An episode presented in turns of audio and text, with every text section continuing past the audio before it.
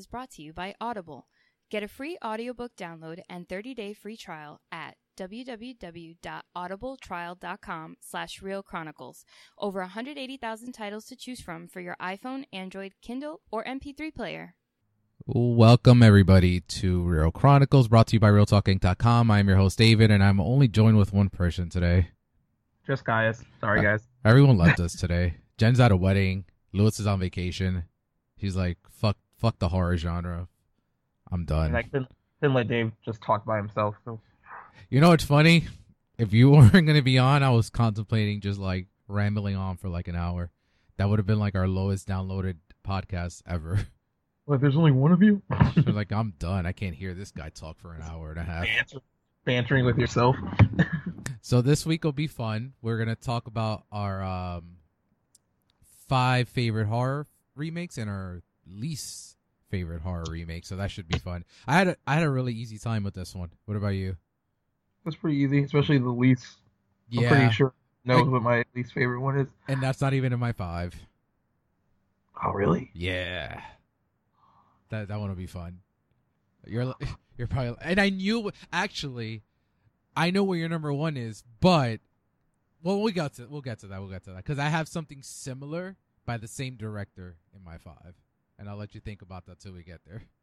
Oh, I have to let that marinate for a second.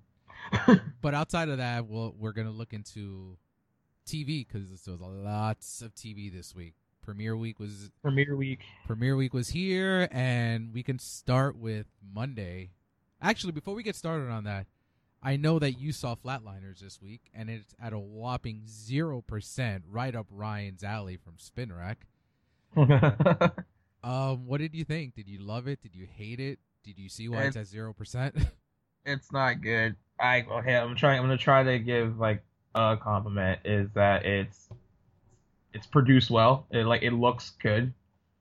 Uh, the acting actually isn't bad, uh, but the screenplay is horrible, and uh, it tries to like it's weird because it tries to mix in like these kind of like supernatural kind of horror elements into it too, and it doesn't work. Uh, and throws in like you know the jump scare a lot, and so it's, doesn't- it's what is it trying to be like a drama, a horror film? What or is it it wants to be kind of like a horror film, but then like, and then like, uh, I don't know if you've seen the original movie, no, I haven't. but but like, it, it wasn't as heavy handed in the original, but like basically in this one they're kind of like they're being haunted kind of by like the sins of their past. That's like kind of what they're seeing when they like flatline or whatever. And so like it there's this like this cheesy sequence where they were like, oh, we have to like you know make good on like the things that we made mistakes for in the past. So there's like a whole like sequence where each one of them goes to like apologize to like the people they wronged, and it's so like heavy-handed and cheesy and bad. And I don't know, It's- it sounds pretty not- cheesy, actually. not good. The I mean like the the whole like flatlining itself, like where they would go under, like there were some pretty cool visuals and stuff, but like it just wasn't enough to like warrant like it's not it's not gonna be a good review when I write it. So it's safe to say you won't be buying that when it comes out on Blu-ray. No, no. I mean, like I, I think I've, I've kind of mentioned before. Like I actually like the original. Like it, it's not like great, but it at least like you know Joel Schumacher is a really good visual storyteller, and like it's he like in the day, like especially then, like 1990, he was really known for making his movies look cool, and like Flatliners looks cool, and like you, you kind of can like ignore some of the like the the stuff that doesn't work because he's visually keeping you interested in what's going on and this one can't even do that. Even with more like even with more money behind it, it couldn't do that. I mean, usually with something like this, when a movie, when the first one, I mean, despite what you said, it's not really critically acclaimed. So Right, right. for that, I mean, it actually falls under the line of a, a, a- movie that, all right, it's not critically acclaimed. If, you know, why not remake it? But I think they went about it the wrong way. So It, yeah, it's also like I mean, it's a pretty good premise too. I mean, like you can do a lot with that, and like it's an interesting premise. They just don't do anything like significant with it. and I'm guessing I'm gonna use the the pun that I'm sure everyone's using it. I'm sure it's gonna flatline at the box office too, right? Oh, it looks like it already flatlined at the box. Oh, there's so many reviews that already took things like, like log lines I wanted to take, like uh, like should have come with a do not resuscitate order, and then there was there was also more like, uh, Flatliners is dead on arrival. I was like, I can't use any of them. Damn it. Go for it. It doesn't matter. Just put, put your own twist in it. Um, I mean, I'm kind of, I'm kind of surprised Ellen Page. Like, I was trying to figure out why Ellen Page was in it because, like, she's more of like the indie darling outside of like you know the X Men stuff that she's done, and like I don't know what how they got her, or like what like it doesn't seem like something she would do. I'm gonna say a lot of money. Like the rest of the cast, I get like you know, actually the the chick I forget her name, but she's playing um, I think she's playing Iris in like the new uh, Oh yeah, yeah. movie. Was wasn't she the one from uh Dope? yeah yeah that girl yes Yes, yes. um she um was actually pretty good like they were all good like i i felt bad for the actors because like one review i read said that the movie is filled with a bunch of overqualified actors that uh basically saying like like they, they're way too good for the project and they actually were good they just couldn't really save like a really bad, Bad screenplay movie. yeah The also another um another movie that I mean it comes out this week, but when you know what we talked about, we talked about it last week. When an embargo gets released early, that's a good sign. So Blade Runner's embargo was re- was uh, taken away on Friday, and right now it sits at ninety eight percent with forty five reviews. Some who's the one that was like oh it sucks I didn't say that. Oh, no like no like, Oh. who- Oh, no, I- it's probably- review? the same guy that didn't like Get Out. So Oh, probably Um, from what I've some of the reviews that I've read, I try to keep a non spoiler when I read the reviews. They said that it's um Denis Villeneuve's best film, and they said that it's a modern. Oh, that's the top arrival though. it's a modern masterpiece. And I don't know how. I mean, someone said some another review said it's better than Blade Runner. wow. So, I mean, it's Oh, you know what else has like decent reviews is the Mountain Between Us. I just because I was just looking at Blade Runner and it comes out. Jen's, next week. Jen's going to a screening of that on Tuesday. I I kindly um declined. Fine. She's going. I mean, I mean, I like I love Kate Winslet and Idris Elba, so I'm not like totally against it. Well, that's like, it- that's that's why she's going because they're gonna be there, and she's like, oh really? yeah, she's like, oh, I'm one step closer to Leo. Of course. Yeah, so I mean, I can't wait for Blade Runner. all those series, like because Kate Winslet talks about how like she made a lifelong best friend when she made Titanic because her and Leo still hang out. They probably still hook. They probably She hook. loves that stuff. Probably. Jen's not here, so she doesn't like when I say this, but they probably still hook up. Uh, yeah. So I was watching TMZ and they were talking about like, yo, I bet they hooked up, and then like some people in the TMZ office was like, no, I really don't think they have. That's probably why they're friends. Eh, I don't know. I mean, I, it wouldn't shock me if one day she divorces, uh, whatever his name. I think Ned Rocknroll is his name, and um, she marries Leo at like sixty and shit. Well, when he's done being a playboy. Oh, speaking of Playboy, Hugh Oh, Hugh Hefner. Hugh Hefner died. Apparently, it's getting a lot of like mixed reactions about his death. Some people are happy. Some people I are. got some on my Facebook, so I was like, it was all freaking positive, and then like a few girls were like, "Oh, why are we like celebrating the life of a glorified pervert?" I was like, "Damn, dude, he's not Larry Flynt." yeah, seriously. like, Did you see he wants to be buried? He's gonna be he's gonna be buried next to um Marilyn Monroe.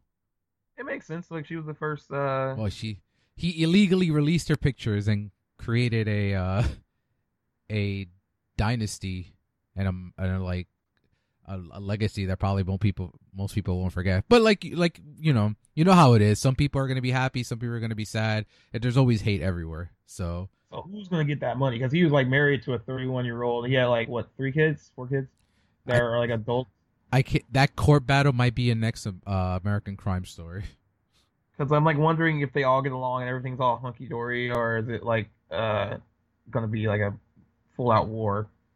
I I can see a full out war. You know what's funny though? Not to change the subject, I'm looking at Rotten Tomatoes right now. You know, Flatliner, despite being at a zero percent, they're not publishing that zero percent. You actually you literally have to click the movie to see the zero percent. Oh, why not? Oh, is it not enough reviews to publish it? It says no. It has 35 reviews, 36 now. So So if we were, yeah, like if we were on Rotten Tomatoes, I couldn't even like help it out because I couldn't give it like. no, you you you get. I don't think anyone's gonna. It, it, I would love to see the person that gives it a solid review. So There's always somebody. It's like you guys just Actually, you it's- it's funny- it's funny you say that that you mentioned there's always somebody because um a few like probably like an hour ago I was uh on Facebook going through groups and stuff and um they were talking about Inhumans, and there's a guy that commented that said he really liked it. Mind you, the Well, same guys. At, well, I think it has like a six percent on Rotten Tomatoes. he's it was prob- at zero for a while. but mind you, the uh, same guy hated Logan and Wonder Woman. But love the Inhumans. Yep. Uh, the original Flatliners has a forty nine percent, so it's like kind of you know down the middle. And then now it's really down. Makes sense. I mean, like it, like even like you know a lot of people like I put it on my Instagram page too, and there were some people that even that gave it a compliment. They were like, "Yo, it's not great, but at least it's like visually interesting the entire time." And like that's that's a that to me that's a lot. That can like carry a movie a long way if like other stuff isn't working. Did you see um the oh my god, I lost my train of thought on that. Did you see I, I read a review on Flatliners that they were saying that on top of it trying to be a horror movie and and a drama, it tried to be like this medical educational film on like Oh yeah, it was. So that's why my friend liked it because she's like a nursing student, and that's why she was like so immersed in all the like terminology and stuff. she's like, but this like, really what's happens. I was like, that doesn't make it a good movie though. And she's like, oh my god, it was so accurate. Is is that how she is that how she really talks? Yeah, it does. yeah, she does. That's funny. Um, I think my favorite review I read of Flatliners was when they they made a callback to the original, and they were like the original Flatliners starred like.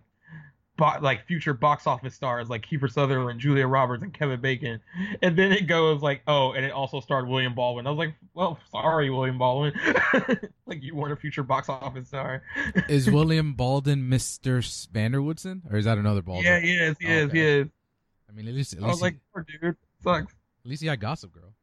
He's still a Baldwin. I mean, like that. There's some stuff that comes with that name. Like what?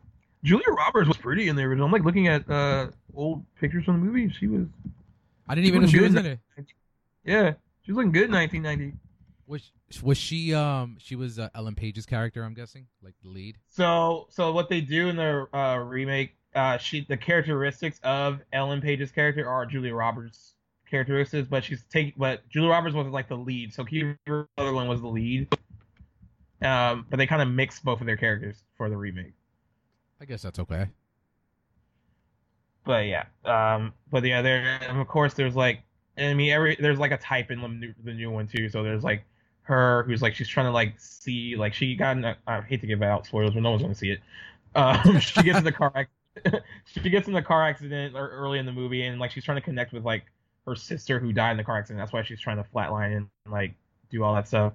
So it's her, and then you have like the douchey like doctor that's sleeping with everyone that just wants to like get a high basically. But you find out that he like has his own personal demons too.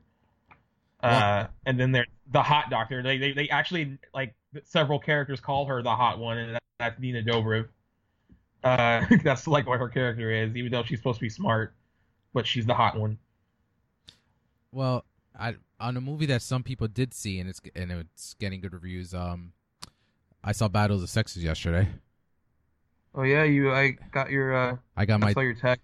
yeah, man. I I hate to I hate to say this because you know how much I love You La La don't Land. hate to say it. You don't hate to say it. You you love to say it. Well, I love to say it, but you know I love how much I love La La Land. Um, I think she's better this year than last year. She's I think the only thing hurting it is that apparently it's not doing that great, like opening, like in the number of theaters they opened in, money wise. I mean, she'll probably still get a nomination, but like, I think they they said they were expecting it to do a tad bit better than it, did.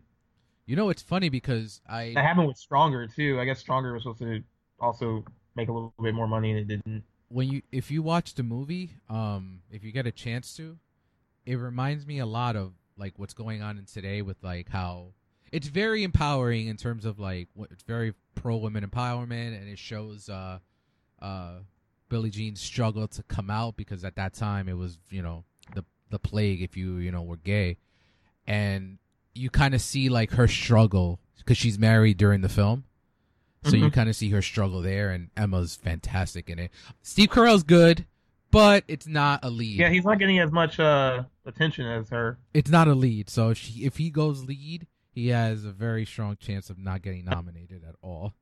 Yeah, I mean, So he can he, he can pull the Viola Davis supporting actor. yeah, yeah, he's route. definitely supporting. He could, he, he should definitely go supporting. The movie, if if it gets nominated for Best Picture, I wouldn't be shocked if it wins because of you know how Hollywood likes to send a message to our lovely president. Right. This would send a message for sure. Dude, you know how we were talking about like we we couldn't tell like what's gonna kind of be nominated for Oscars, like like we don't know like what's kind of a front runner or anything like that. I Yeah. saw a trailer for the was it the Greatest Showman, the P.T. Barnum Yeah, movie, yeah, yeah. Hugh Jackman. I kind of forgot about it because I know I know another trailer came out like a, a couple of months ago, but there was a trailer before Flatliners, oddly enough, and like that seemed like it has like huge like Oscar potential if it's good. And that's it if it's good. I mean, look what happened with. I mean, look at last year. I, the- I mean, it's the, the Acad- guys, the people that did the music for La La Land, the music for this.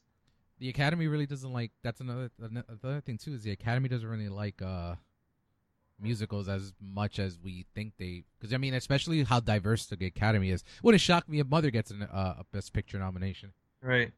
The Greatest Showman has a good cast though. I mean, you got Hugh Jackman, Michelle Williams, Rebecca Oh. Ferguson, Zach you- Efron.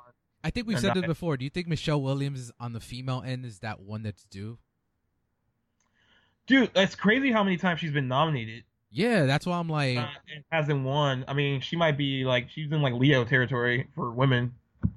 Like Yeah. she's like the next. She's like she's pretty much like how Kate Winslet was before Kate Winslet finally won. and she won for what? What did she win for? I Uh. I think it was little. Was it Little Children that she won for? no, I don't think it was Little Children. That w- I would rem- remember that one. I got. I got. Look it up. Well, she's been nominated so many times I can't even like. You're not you're not wrong there. But uh moving on to TV while you're looking up that, how was uh how was your premiere week for you? I had a hard time with some shows. I had a hard time with some shows. There's still more reviews coming for other shows. Uh, you know, it was kind of fun having to watch, even if I didn't want to watch uh certain things. It was Yeah. still fun to do. I can say that like I wanted and it's funny before we get to the premieres. So American Horror Story was actually good this week. Did you see it? It was. Uh, me, everyone, me and my friends were talking about it. Like we were about to tap out, and then like we're like, all right, we're still in. But that's Yep. what that. That's what that show does. Oh, she won for the reader, by the way. Okay, so there it is. I don't even Um, remember.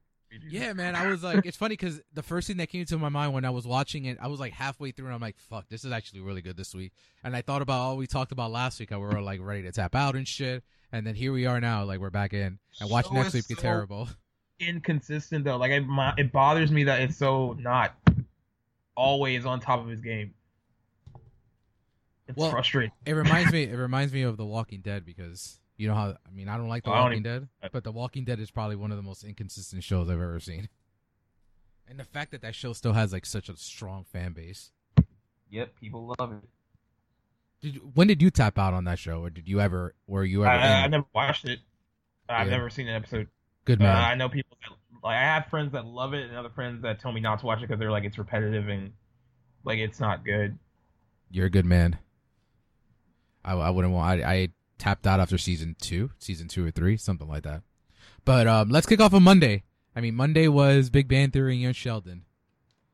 I You love Big Bang I know you hate it. We discussed this.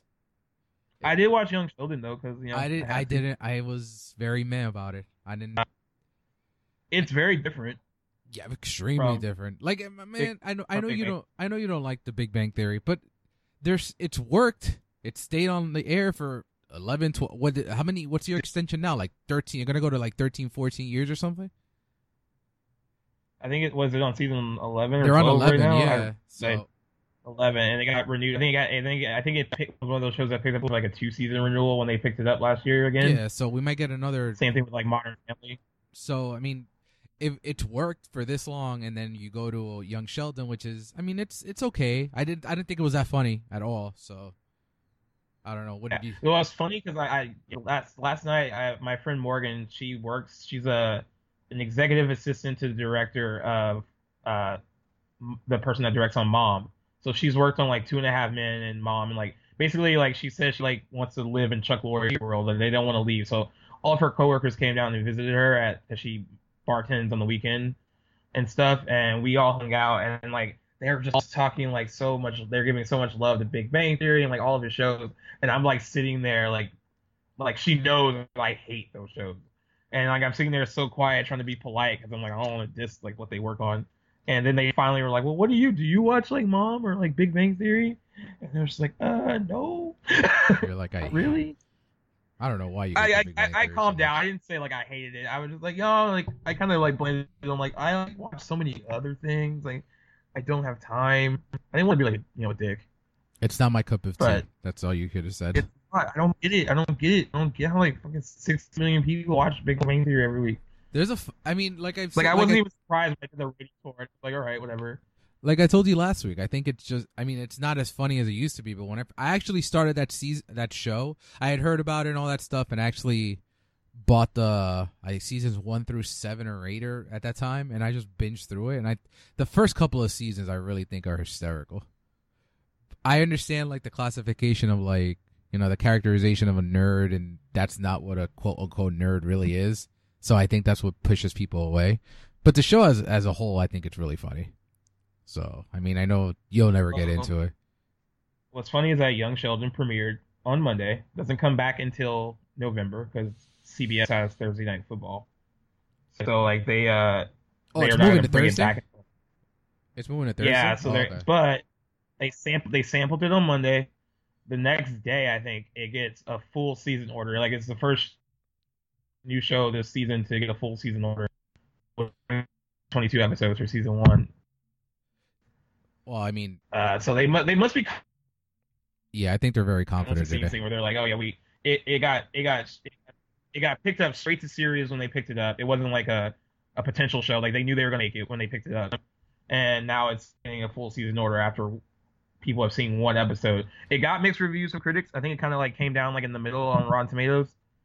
Uh, but I mean, CBS is like if anything, I don't like that network, but if anything, they're a well-oiled machine when it comes to the shows they make, and they know exactly what their audience wants, and they kind of don't stray from that. What's their audience age range, G?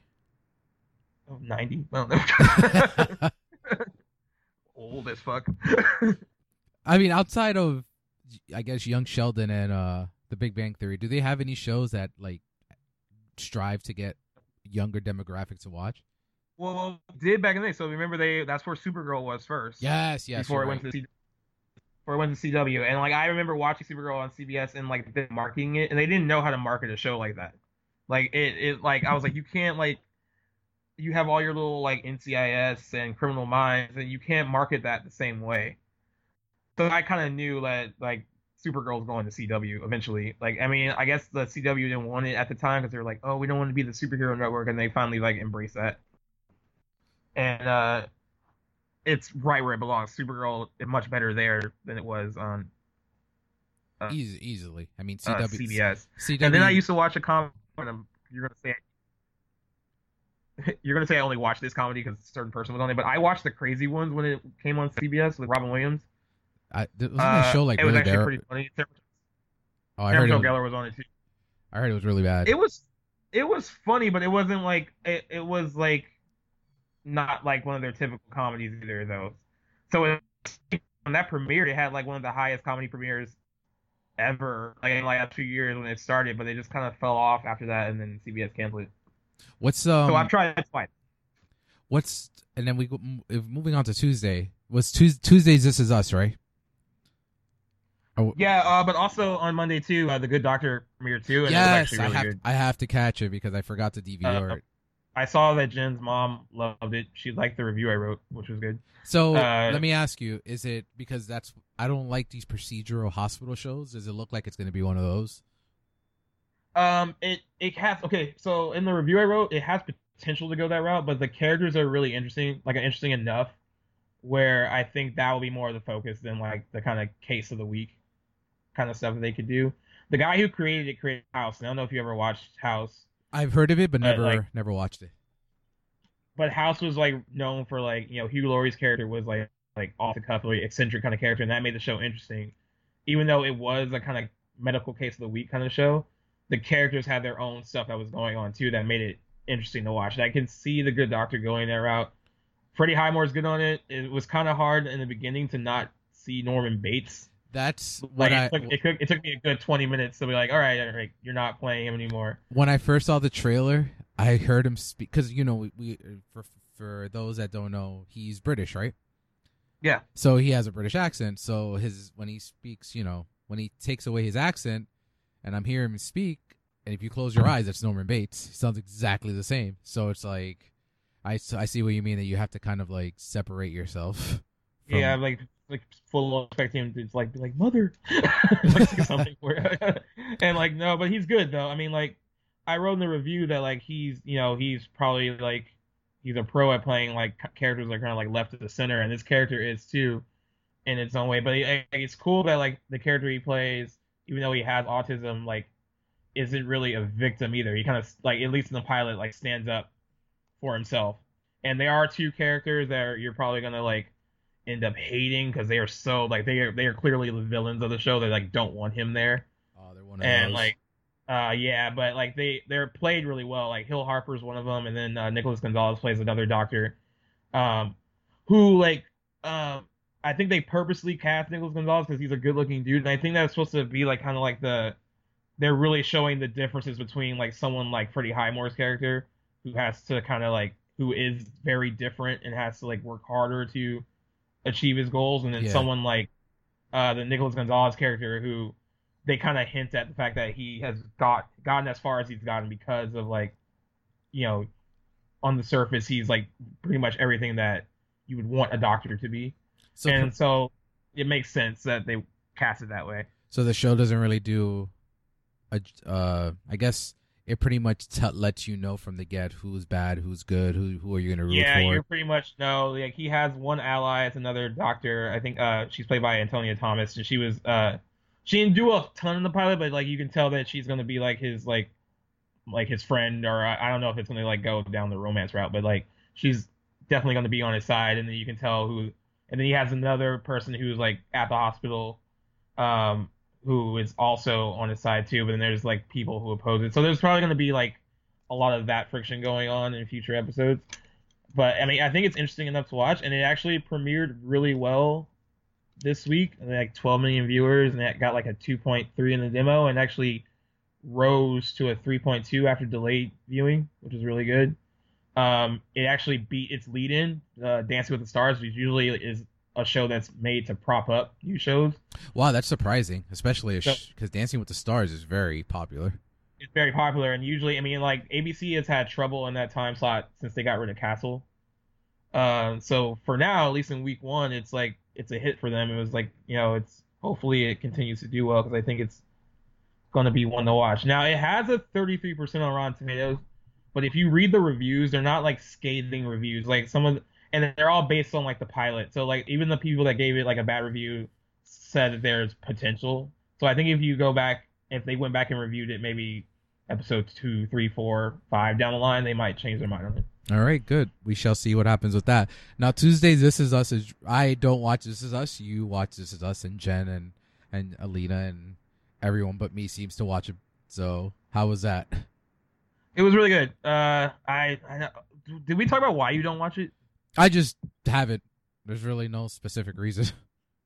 It's so well done, and like if if anyone that watches the show knows that like all I won't say what happened, but all of season one we were uh we were trying to figure out like 'cause it, it goes back and forth between time periods like present and past, and uh I always pronounce his name wrong. It's Milo uh Yeah. Tamilia. Yeah.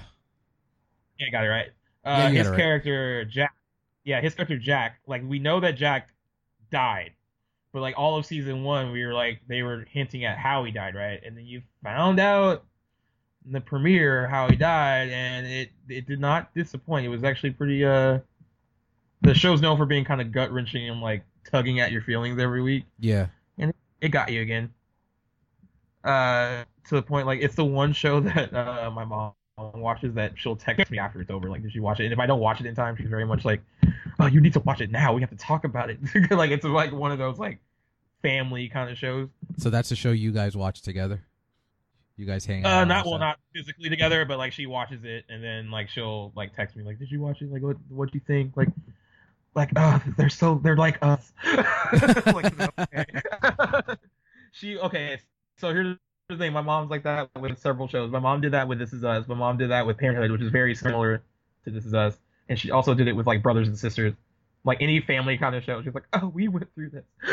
Is that Like, um okay. is that pretty much the Tuesday show? Is there anything else on Tuesday that's worth even noting? It, Or it is the Tuesday show, and to think they were going to uh, NBC was feeling like strong when they did their upfronts, and they were like, "We're gonna move This Is Us to Thursday. We're gonna like rebuild like must see TV, and like we got Will and Grace, and like oh we're gonna like it's gonna be a power like power night, right? And then like I think they were so high on that power that they realized like whoa whoa whoa we can't really do that. we need That's to like funny. not we can't mess with what's working. Uh but yeah, it got like a, a 3.9 in the demo. And another example of uh, it was the lead in is the voice, and it actually improved on the voice's numbers. So like this is us is like clearly a self starter. It doesn't need help. all right, uh, and, and it picked up for what twenty two episodes or is it uh sixteen? I think they're doing like no, they're like 16, but they got picked up for season two and three when they renewed it last year. See that's so I think they I think they have a plan already, which is good. That makes me feel confident that they I think they know where they're going. And that's smart. Like I love when I hear a network show is is settling for sixteen. They're not gonna go for that 22, yeah, they 23. can, you know, they can easily milk it if they want to because they know it's a big thing and like people are watching it. It's critically acclaimed. I mean, like you know, we talk about like at award shows like the Emmys and Golden Globes, how like network TV is not really represented much anymore because of all the streaming and cable shows. But This Is Us is one of the first like network TV dramas to get like a best drama nomination in like a long time. And it didn't win, but I think it's gonna eventually It didn't win. win, but I kind of knew it wasn't gonna win because it's like the competition is like way too heavy. I think that's one of those shows that you know eventually it's gonna get it. So Right. Uh, and then also on Tuesday night, uh, season two of Lethal Weapon premiered. I know you don't like Lethal Weapon. do not. uh, I like Lethal Weapon. I thought it's it's fun. And then uh, Law and Order True Crime, the Menendez murders. yes, that, I forgot that that was on Tuesday. So I don't know what I think. I don't know if you agree with me on that. I thought it was fine. It was entertaining, but it felt like they were trying to be very OJ-ish. Yeah, you can tell that like they're trying like to. It's like their cable, like they're trying to do like the cable TV route and like do something as like edgy as like FX did with the People versus O.J. Simpson. Exactly. Um, it's kind of hard though because like they're restricted by being on network TV, even though it airs at ten o'clock. So they probably have a little bit more leeway as far as like what they can do and what they can show. Uh, it's still like it still has the the convictions of like the brand name that's associated with it. So it, it still has the Law and Order brand name. So like it still feels like you're kind of watching a Law and Order episode. But there were like a few little things that made it different that made it like interesting to watch. Um, I I, I am kind of all in though. I thought it was well enough for me to like watch it again next week. Uh, even though I know every inch of that story, I've seen everything about that story. I yeah, I was gonna I was gonna say that. I think what I think what hurts the show is the fact that we there, there was just a documentary earlier this year about it. right, So you- Uh, you, don't you know everything about it. right, and I think the the focus though, which it's probably smart because they have Edie Falco. I think the focus is going to be more on their lawyer and how she builds their defense rather than focusing on the brothers and what they're doing. I think that, and I think that might be a smarter approach to. It'll make it a little bit different because we don't really know. Even like watching all the documentaries and stuff, like we don't really know a ton about her personally. No, I never. So I think- I guess yeah, I agree with you. That's a good way to look at it because I've never re- they never really concentrated on her specifically, so that's good. Right. You know, and you have someone like Edie Falco leading it because I, I didn't recognize any of the other cast members in that. I didn't mm-hmm. recognize anybody. So I think that's why you have someone like her because the focus is going to be mainly on her. And I think that will be more interesting to watch than like another rehash of like, oh, this is why they did it, or like what you know, it, watching her build that defense on like why they did it might be interesting to watch. I agree. Now moving on to Thursday to Wednesday, my favorite comedy returned. I know you don't you're you don't watch the Goldbergs, right? I do not watch. I have nothing against it though, but I, I- I, just don't. I have never watched it. I love the Goldbergs, and it started off with a very funny episode where uh, Erica moves to college. I highly recommend if anyone has not caught up to season three, please watch the first episode. It's really funny. She, Beverly Goldberg is my favorite TV mom. She is hysterical. In the clips I've seen, she's pretty. Funny. Yeah, she's hysterical. On another end, another show that I am not. I don't know why I still watch. I guess it's one of those like you start and you might as well just keep going to the end. And it's never been that terribly bad, but Empire was awful. Dude, my mom watches it still. So I tapped out. I think uh after season two. I think I watched some of season three and I was like, I can't stay with this anymore. Cause like to me that show started out so well because like the first season was really condensed. I think I forgot how many episodes it was, but it it was, was, only like 10. 10 so it was like really fast paced and like it was good and then when they started building up to like 18 and then there's like all these filler episodes and like it's full on soap opera Um, they've embraced the fact that it's a soap opera i heard that lucius has amnesia now Okay, can all right. Spoiler alert for anyone that has not seen it. Just fast forward like a few few seconds, and Lucius does not have a leg anymore either. So what yeah, he has no leg. what, what? uh, uh, you know what though it was the highest rated it was it was the highest rated show on wednesday night so I mean, like, it still gets the ratings, but the thing is, Empire was a behemoth when it started. I like I don't know if people actually like know how well it did when it started, but like it was one of the only shows in recent memory to like improve on its demo score and overall viewers after each episode and during season one. It kept going higher and higher and higher. It was like a kind of like a water cooler show. Everyone like was talking about it, and it still got a 2.4 in the demo, which is like a really good number. Um, it's down to like six million viewers compared to what it used to get, which like used to get as high as like 14, 16 million viewers.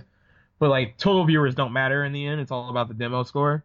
So it's still does well enough for Fox to be like, yeah, we're to justify keeping it where it's at. And it actually gave uh, the show that airs after it, Star, which I have not watched, but it's from the same creators of Empire. It gave that show a big boost in its season two premiere too, because they had finally paired them together. I- and I guess there was like a mini crossover. I didn't even watch it because I don't watch Star, I'll, but I I, guess that could help. I will pass on Star. Well, I mean, it sucks because I hear that Queen Latifah is great on it, and Benjamin Bratt's actually really good on it too. I just like the trailers aren't enough for me to. I, it looks really cheesy, and I just I can't. The cliche nonsense. That's what it looks like. Yeah, but I mean, like Fox has, clearly has their night of like you know it's working for them. All the ABC comedies, like you mentioned, the Goldbergs and stuff, they all came back, uh, even with where they were last year as far as ratings wise. So it's a good, it's good for that's a good night for ABC. Yeah, I think with the Goldbergs, I think it has it it has its audience. I don't think it's going to increase severely or drop severely. I think as long as the show's going to be on the air, I think it's Right. going to be you know, sometimes being consistent is better than just being Right. up and down, up and down. So I think the show relatively stays consistent with their ratings. So, Right, and then like with Wednesday night, the, the comedies they pair together, like they seem to flow. Like you know, they moved American Housewife from like I think it was on Tuesdays to Wednesday, and it fits in with like Speechless and the Goldbergs and Modern Family. They all kind of have like the same vibe and style, and I think that's why if you like look at the ratings, there's not like a lot of like people tuning out after each one's over. Now, did I miss Like, Blackish? Blackish moves to Tuesday, so like you didn't miss it. It's coming back uh this week. Okay, cool. They moved it to Tuesday night. I'm kind of worried because like it was like so comfy like after like, Modern Family and like I hope people follow it to Tuesday. I'm assuming that it's like well enough now where it doesn't need help from like a show like Modern Family to like boost itself up. I'm with you. I think being paired though with the way that that show was paired with the Goldbergs and Modern Family, I think that trifecta was really well. Yeah, and like you know, I I think they they saw something in American Housewife that where they were like, we want to kind of build that up, and they thought that they probably think that Blackish is strong enough to survive on its own. I think it's going to be paired with like the middle, which is like doing its last season. Uh, so I mean, hopefully people follow it. And then if we move to Thursday, moving to Thursday, Gotham, even though premiere last week, the ratings dropped this week to you. uh, Was it zero? You reported zero point seven. Zero point zero point eight in the demo, which is bad. However, the fucking Orville, which airs after it, maintained its 1.1 from the week before. So I guess people are liking that show. I watched an episode and didn't not quite very good. not good, but like I guess Seth MacFarlane has his like fan his fanboys. So Well, yeah, the Family Guy fanboys are gonna watch that show because it's Seth. So um, I guess, Uh, I guess it could just. I'm still bummed that I feel like the like Gotham just sent over to Thursdays to just die. It might. So like and it makes me so mad because it's actually really good right now. I have to catch up. I'm still on season Like- two, so Oh well, God, you, I got- that's, I- when got, that's when the show got real good too. I got a long way to go. And also on Thursday, Grey's Anatomy came back, two hour premiere. A lot of people watched it. That show's in like season what fourteen, I think, and it's still going strong. Ugh. Uh, You know what though? I, I'm not gonna hate on it because like it's apparently it's still creatively viable and people still like it. Yeah, man, they do. I mean, four, 14 years. is- I think these all these hospital dramas always last forever, though. Well, it's trying to um. So like I forgot where ER ended, but like the big they think that they want Grey's Anatomy to last longer than ER, so they can claim the title as longest running medical drama. And that's where we leave off on Grays. We talked about Yeah. it. Oh, and how to get how to wait how to get away with murder also came back to to not great numbers, but it's how how to get away with murder is a huge like DVR show, yeah. and it and it airs at ten o'clock on Thursday, which is not an easy time slot. Um, so it gets a little leeway from on that end. But premiered really well. I like the premiere. I actually like that show. I don't know if you watch it. I think Jen watches it. I started watching a few episodes. I'm really, really, really bad with c- keeping up with consistent seasons. I have my shows that I watch consistently, and then the rest are, you know, I try to start, and then like look at uh, Jane the Virgin. I started, and Jen is all the way ahead, and I'm still on season one. So that's another one. And then Friday we uh, I thought it was a solid episode of The Exorcist, but ratings were not good. Not great. Uh, I thought it was really good too. It got a 0.6 in the demo, which is not even good for Friday, and like 1.7 million viewers. Uh, you have to like we have to like wait and see what delayed viewing because that actually kind of saved the show last year. Uh, I don't know, man. I don't know how you can like what Fox. I don't know what Fox expects from it at nine o'clock on Friday night. It's like, it's not a great night to premiere anything. Well, I mean, it did well last year, but it's for the most part. Yeah, I mean it was always it was always kind of low rated, but it kind of held its own on Friday nights last year. Um, I had a, a few friends that didn't know it was coming back, and they didn't even know it started, so that maybe that could be like part of the reason. Well, that Uh, could like- be it. I mean, and if word of mouth stays consistent on the show, being you know that it's good, so it might pick up. And I mean, Shark Tank isn't back yet, so Shark Tank is a. is that your is that I your show? Shark. I'm such a fucking sucker for that show. Can't. I- you're not. You, have you ever seen it? I've seen a few episodes. Yeah, it's, Just can't it's get there. into it. I, I can't get into it. yeah, I uh, I'm a sucker for that show, big time. Uh, and then also on Friday, uh, the Inhumans finally premiered for people that didn't want to go pay to watch it in IMAX a couple of weeks ago. And, Uh, it's not good. Oh, I thought you were about to say it's surprisingly good.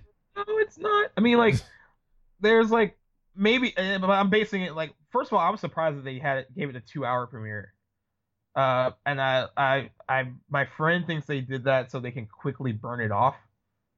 Like, you know, uh, so they can not instead of being like, oh, we're running like this many episodes, now you have six more instead of like, you know, like they, he really thinks they're gonna quickly burn it off and get rid of it, unless the ratings are strong enough. And actually, the ratings weren't horrible for Friday night.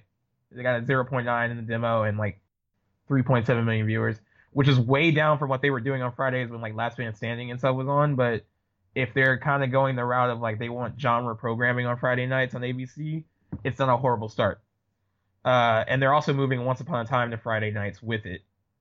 I think that's the hope to get ratings for. Is it going to lead? Is that show leading into it? Uh, it is leading into it, yeah. So I think that might be the reason for it, just to try to get more uh, Um, more eyes on the show. it's not like hot mess garbage though. The way it kind of like was, it's not good by any means, but it's not like a train wreck. There's like you can see that there's like potential if they were to improve upon a few things, but like it, it's you have to you have to really be into sci-fi Marvel kind of stuff to really like it, and it's not like it's not as easily accessible as some of the other Marvel shows. This is further proof that maybe we're in, like we always, we always say on here, we're in the oversaturation stage where it seems like they're just trying to get anything, any Marvel product out there, and thinks Right. Well, remember stick. when it was? Uh, remember when the In- Inhumans was part of like the movie phase? Like they were gonna like kind of do a movie, and it was gonna be in the same universe as like what we're seeing now with like you know the Avengers and all that. And then, and I guess like they're like there was like a battle between uh the guy who runs Marvel programming for like TV, and then the uh, their guy who does it on the movie end were like kind of battling out where the they were like we don't want to really make this a movie. It's not gonna really I mean, if they were willing to do Guardians of the Galaxy and they're like, we can make that work, they they he really felt that it wouldn't work as a film. and so that's why it got shipped over to TV. And I'm kind of surprised that they gave it the IMAX release that they gave it. I, I mean, I guess like the money it did make kind of covers part of what they put into the production, so I guess that kind of makes sense. But the fact that ABC kind of like it seems like they had so much faith in it that they were gonna give us like this is like the first premiere to like be premiered on IMAX and like it, they made it a big deal before people actually started to see it. and then it failed. Yeah, and like the the reaction, like like I, like they they were at Comic Con and like that was like the whispers at Comic Con was like, yo, nothing from the show is good, and it's like a really awkward. It was a really awkward panel. Apparently, I didn't go, but I knew people that went, and they said the panel was just really awkward because like the whole vibe in that room was like everyone has like seen stuff from this show already, and like the the early word is that it's terrible. So that has to be awkward when you're like producers and actors on the show, and like you're like, oh, like we're trying to promote it and like get you to watch it, but you know that that general like stink is in the air. like this And is that- not good. That's a bad stink to have. Yeah, and especially like I mean, like Marvel's a pretty big property, and like for the most part, their TV shows have, whether on Netflix or network TV, like you know, like even like even though Agents of Shield started off not great, it, eventually I still watch it, and it became a lot better like mid season one, and like it's been good. A lot of people don't watch it anymore, but it's, it's like the same problem with Gotham, which started out as like procedural like case of the week kind of show and then it finally like embraced its comic book roots and got better probably too late because people tapped out And I give it another two years and it might be gone. i don't want it oh don't say that But that pretty much covers everything for TV for premiere week. I think next week is next week Marvel is it all the or DC shows or that's No, that's like, uh, October. Octo- october i think it's the week after next but we get Riverdale back next week, don't we? Uh no the 11th Oh, riverdale and uh dynasty premiere on the same uh night. They're doing their new uh i guess it's like trashy show night yeah, on wednesdays. Uh, Uh, even though I don't want to call Riverdale trashy because I actually think Riverdale is good. Uh, but yeah, like uh, the CW always premieres their shows later they want to uh, get yeah than the other networks. Well, yeah, I guess that's more You get the you get an added boost on the ratings because everyone. Well, that's true, and and they're very much aware that the CW is not like a big four. It's not one of the big four networks, so they probably don't want to premiere their shows in the hype of premiere week with like ABC and NBC and all that stuff. Um, but the way ratings are going now, sometimes the CW beats shows on ABC, sometimes beats shows on NBC. The CW is not like uh what it once was. No more talking toad. No, no, no. I mean, like everyone makes. I mean, it's funny because like I don't think they want to be a network that just airs the DC stuff, but that's what's working for them. if it's if it ain't broke, don't fix it. You know, and they and they get their like they have their prestige shows. They have shows like Crazy Ex Girlfriend and Jane the Virgin that gets nominated for stuff, and like, uh, and I think that's why those shows are still on because a lot of people don't watch them, but they have a enough fan base to justify being there, and they also are critically acclaimed and getting Golden Globe and Emmy nominations. So like they have those shows, and you know, and I think the the president of the CW talked about with Riverdale how they wanted to usher back in kind of what put them on the map. Like shows like Gossip Girl got them started, and they want to kind of get that kind of vibe back, which is why they picked up Dynasty. I don't know why they really picked up Dynasty because the demographic doesn't even know about the original show. That's that's a From show that's destined to fail. Um, but who knows? I mean, like uh, people who have seen Dynasty, the pilot said it's not bad. Like it's like they say it's pure like guilty pleasure TV. Uh, so I don't know. You might you might find yourself watching it and like liking it as much as you like Gossip Girl.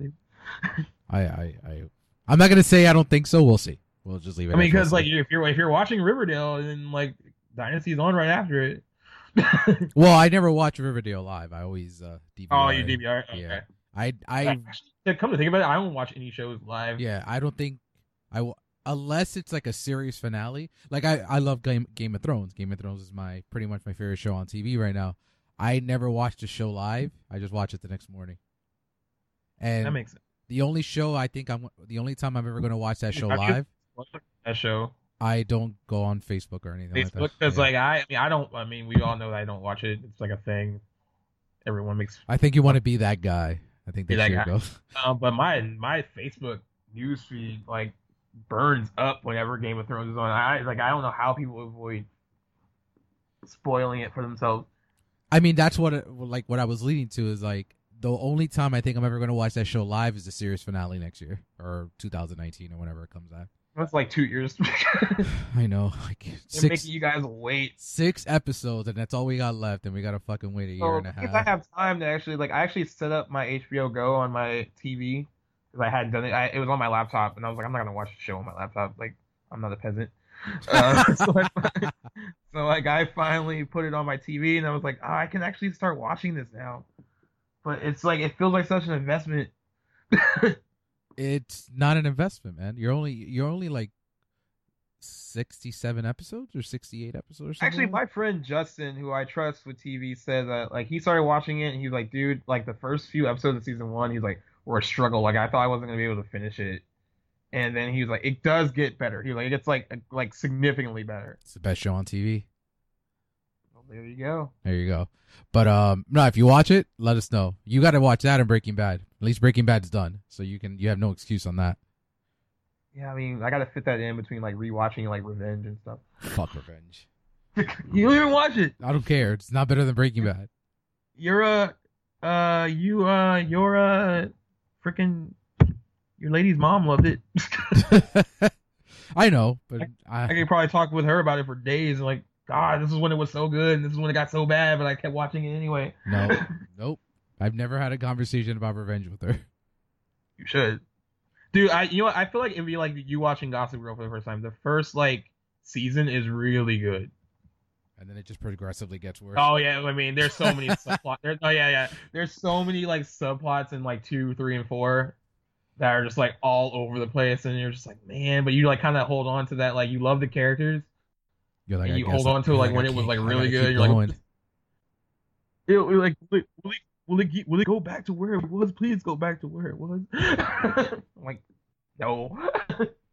and But I like low key, like I love Emily Van Camp. Emily Van Camp has been on like a bunch of shows I watch.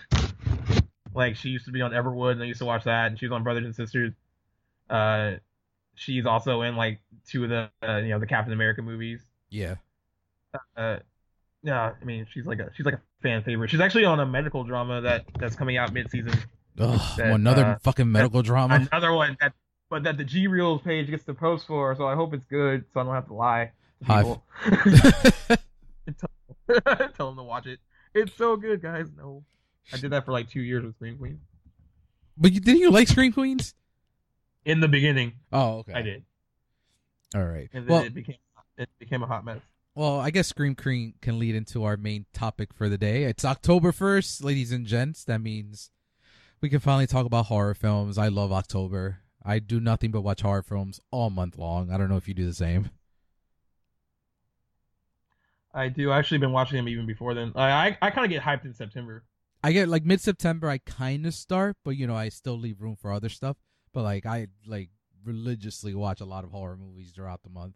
Like, I watched It Follows a few weeks ago. I watched, I actually watched It Follows and The Babadook back to back, just to see which one I like more. You still annoyed by the Babadook? No, I pref- I I. I I like them both. annoyed by the kid. I know it's a good movie, but Well, that kid. The problem with the kid is that he's supposed to be really irritating to get to that point at the end. I don't want to spoil it for anyone, but when we get to that point where you know the situation with him, the Babadook, and his mother, I think there's a the reason that that he's so annoying. Like I don't know, I don't know. She's either a terrible Right. mother or he's just a terrible kid. And it follows like so so well made. The cinematography in that movie is fan- fantastic. That scene, it like, and when we get to yeah, the, it makes you earn that moment when they're in the pool. That whole scene in the pool towards Yeah. the end, yeah, it makes you earn it. But yeah, like last week we talked a little bit about horror remakes. This week, G and I will count down our favorite and least favorite horror remakes. Now we'll start with our, our least favorite. Now, do you have honorable mentions? Because I have a few honorable. I actually think I have two honorable for mentions. least favorite. Yeah, For least favorite. yeah. No, I can't be pre. Right, so I'll be I'll be quick. My oh no, I only have one honorable mention. So my honorable mention is The Wicker Man. Oh, that actually made my list. Yeah. So It's so bad. And then I'll ki- I'll kick it off. With, is it like so bad that it's good? no, like, you, doesn't- like mystery science theater kind of bad. No, you know what's so bad it's good. I don't know if you uh Um, if you've ever seen it, Trolls Two. Oh Jesus! You know what I'm talking No. about? So there's this, there was sequels. there's a fate. well, Trolls Two has nothing to do with Trolls One, and there's no trolls in the movie or they're goblins. As like this, oh. So there's this very very popular like for horror fans it's a very very popular bad scene in that movie. It's like one of the, essential bad scene in a horror movie. So there's like the the goblins are eating someone and then there's a guy um that is uh the main character. And actually i'm gonna see if i can play it for you real quick. Give me one second. I'm gonna pull this up on on youtube while we uh while we talk about my number five i'll do my number five first so my number five is carrie and i think we've talked about i've talked Oh, about you didn't like it? Oh, nah, man like I actually liked it. i think it's It too didn't, hot my, it didn't make my best. It didn't make my best list, but like I actually. the I mean, I remake think that we mentioned this before, where I thought like it felt like it feels more topical today with like bullying and all that stuff. Like I, I actually kind of like. I'm not saying that I felt the same emotions that I felt when I watched the original Carrie. I actually think the original Carrie holds up very well.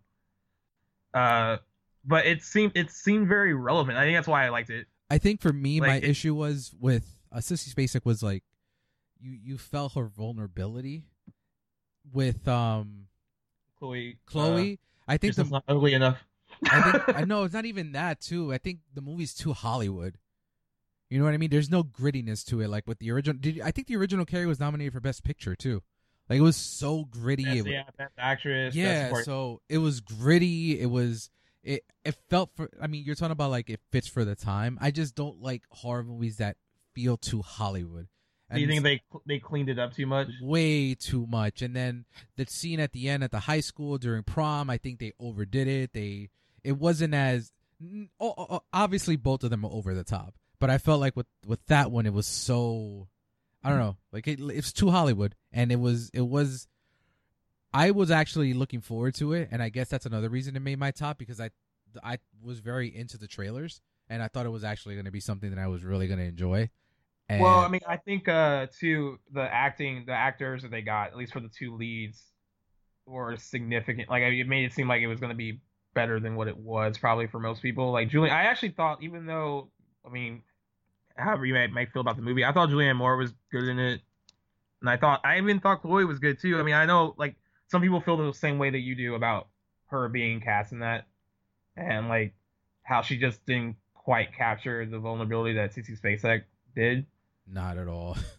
But like yeah i still thought like there's individual like julianne moore was i mean i wouldn't say she was better than like piper laurie because piper laurie like she was on another level. And it was so funny because like uh there's some reviews that talk about how piper laurie was like way too over top. They don't understand how she got an oscar nomination for that but like i thought that she's great. I thought she was Like- great too. nails that part. And like you know julianne moore kind of toned it down and did her own thing with it which actually was you know, definitely not oscar worthy but like definitely i thought was still good. And you she kind try to copy her. and when you watch it, I think when you watch the original, you kind of see why Carrie's character is the way it is because of how over the top and overbearing her mother is too. Right. So I think her being the way she is and being so over the top, I think it was it merit it was merited because of how her they wanted Carrie's character to be. So I don't know. I just think I was just so underwhelmed and it was just so meh that I it just came off really bad. No, I, I feel you. I mean, I, I know a lot of people that don't like it. Now, before you give your Uh, number five, I have your um, I have the quote for you. I want if you, I can't believe you never heard this quote. And for those that haven't, uh, haven't, this is from Trolls Two, one of the most popular cult bad scenes in horror film history.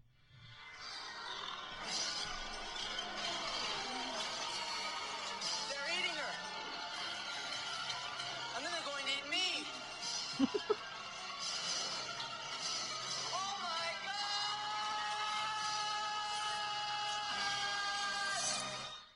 So that's now it sounds it sounds ridiculous when you see the actual scene. You will lose your shit. It is fucking hysterical because the camera, uh, while he's saying "Oh my god," it actually closes in on his mouth, and it just like, Oh, really? It's so bad. Like I own the movie. It's it's just it's one of those bad movies I have. Oh my god, you own it? Yeah, it's so fucking bad. I got it last year at sure at best. I was gonna say Circuit City at Best Buy for like four or five dollars. I was like, all right, I'm I'm gonna get this. This is a, this is a need.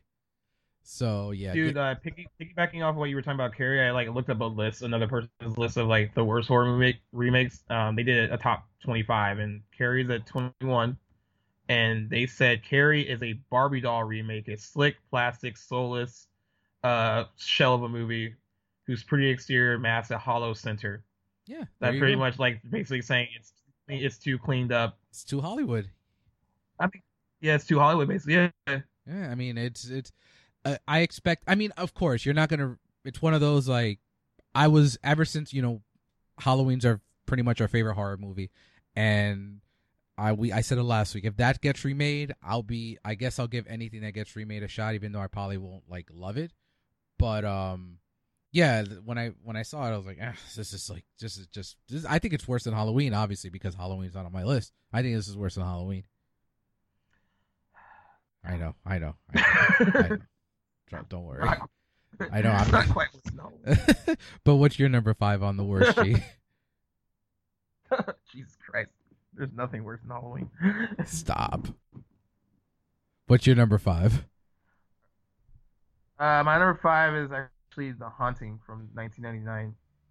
Uh, with uh, Liam Neeson. You know, the, has a strong cast, right? Liam Neeson, Catherine Jones, Owen Wilson, Lili Taylor.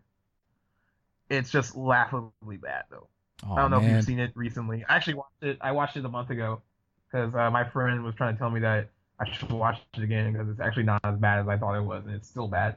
I had to like no, I man, recently I own worse. it, and so it took me to find it on my shelf because I, I was like I know I have it, and when I took it out, there was like dust on it. So that's been that's how long ago I've actually had popped it in. Uh, it's crazy. The guy who directed Speed and Twister directed The Haunting, oh, really? and uh, yeah, and like it's very like it's really heavy on like CGI, but the CGI is like really bad, and like the plot's really cheesy and bad. It's not scary at all, like not even a little bit.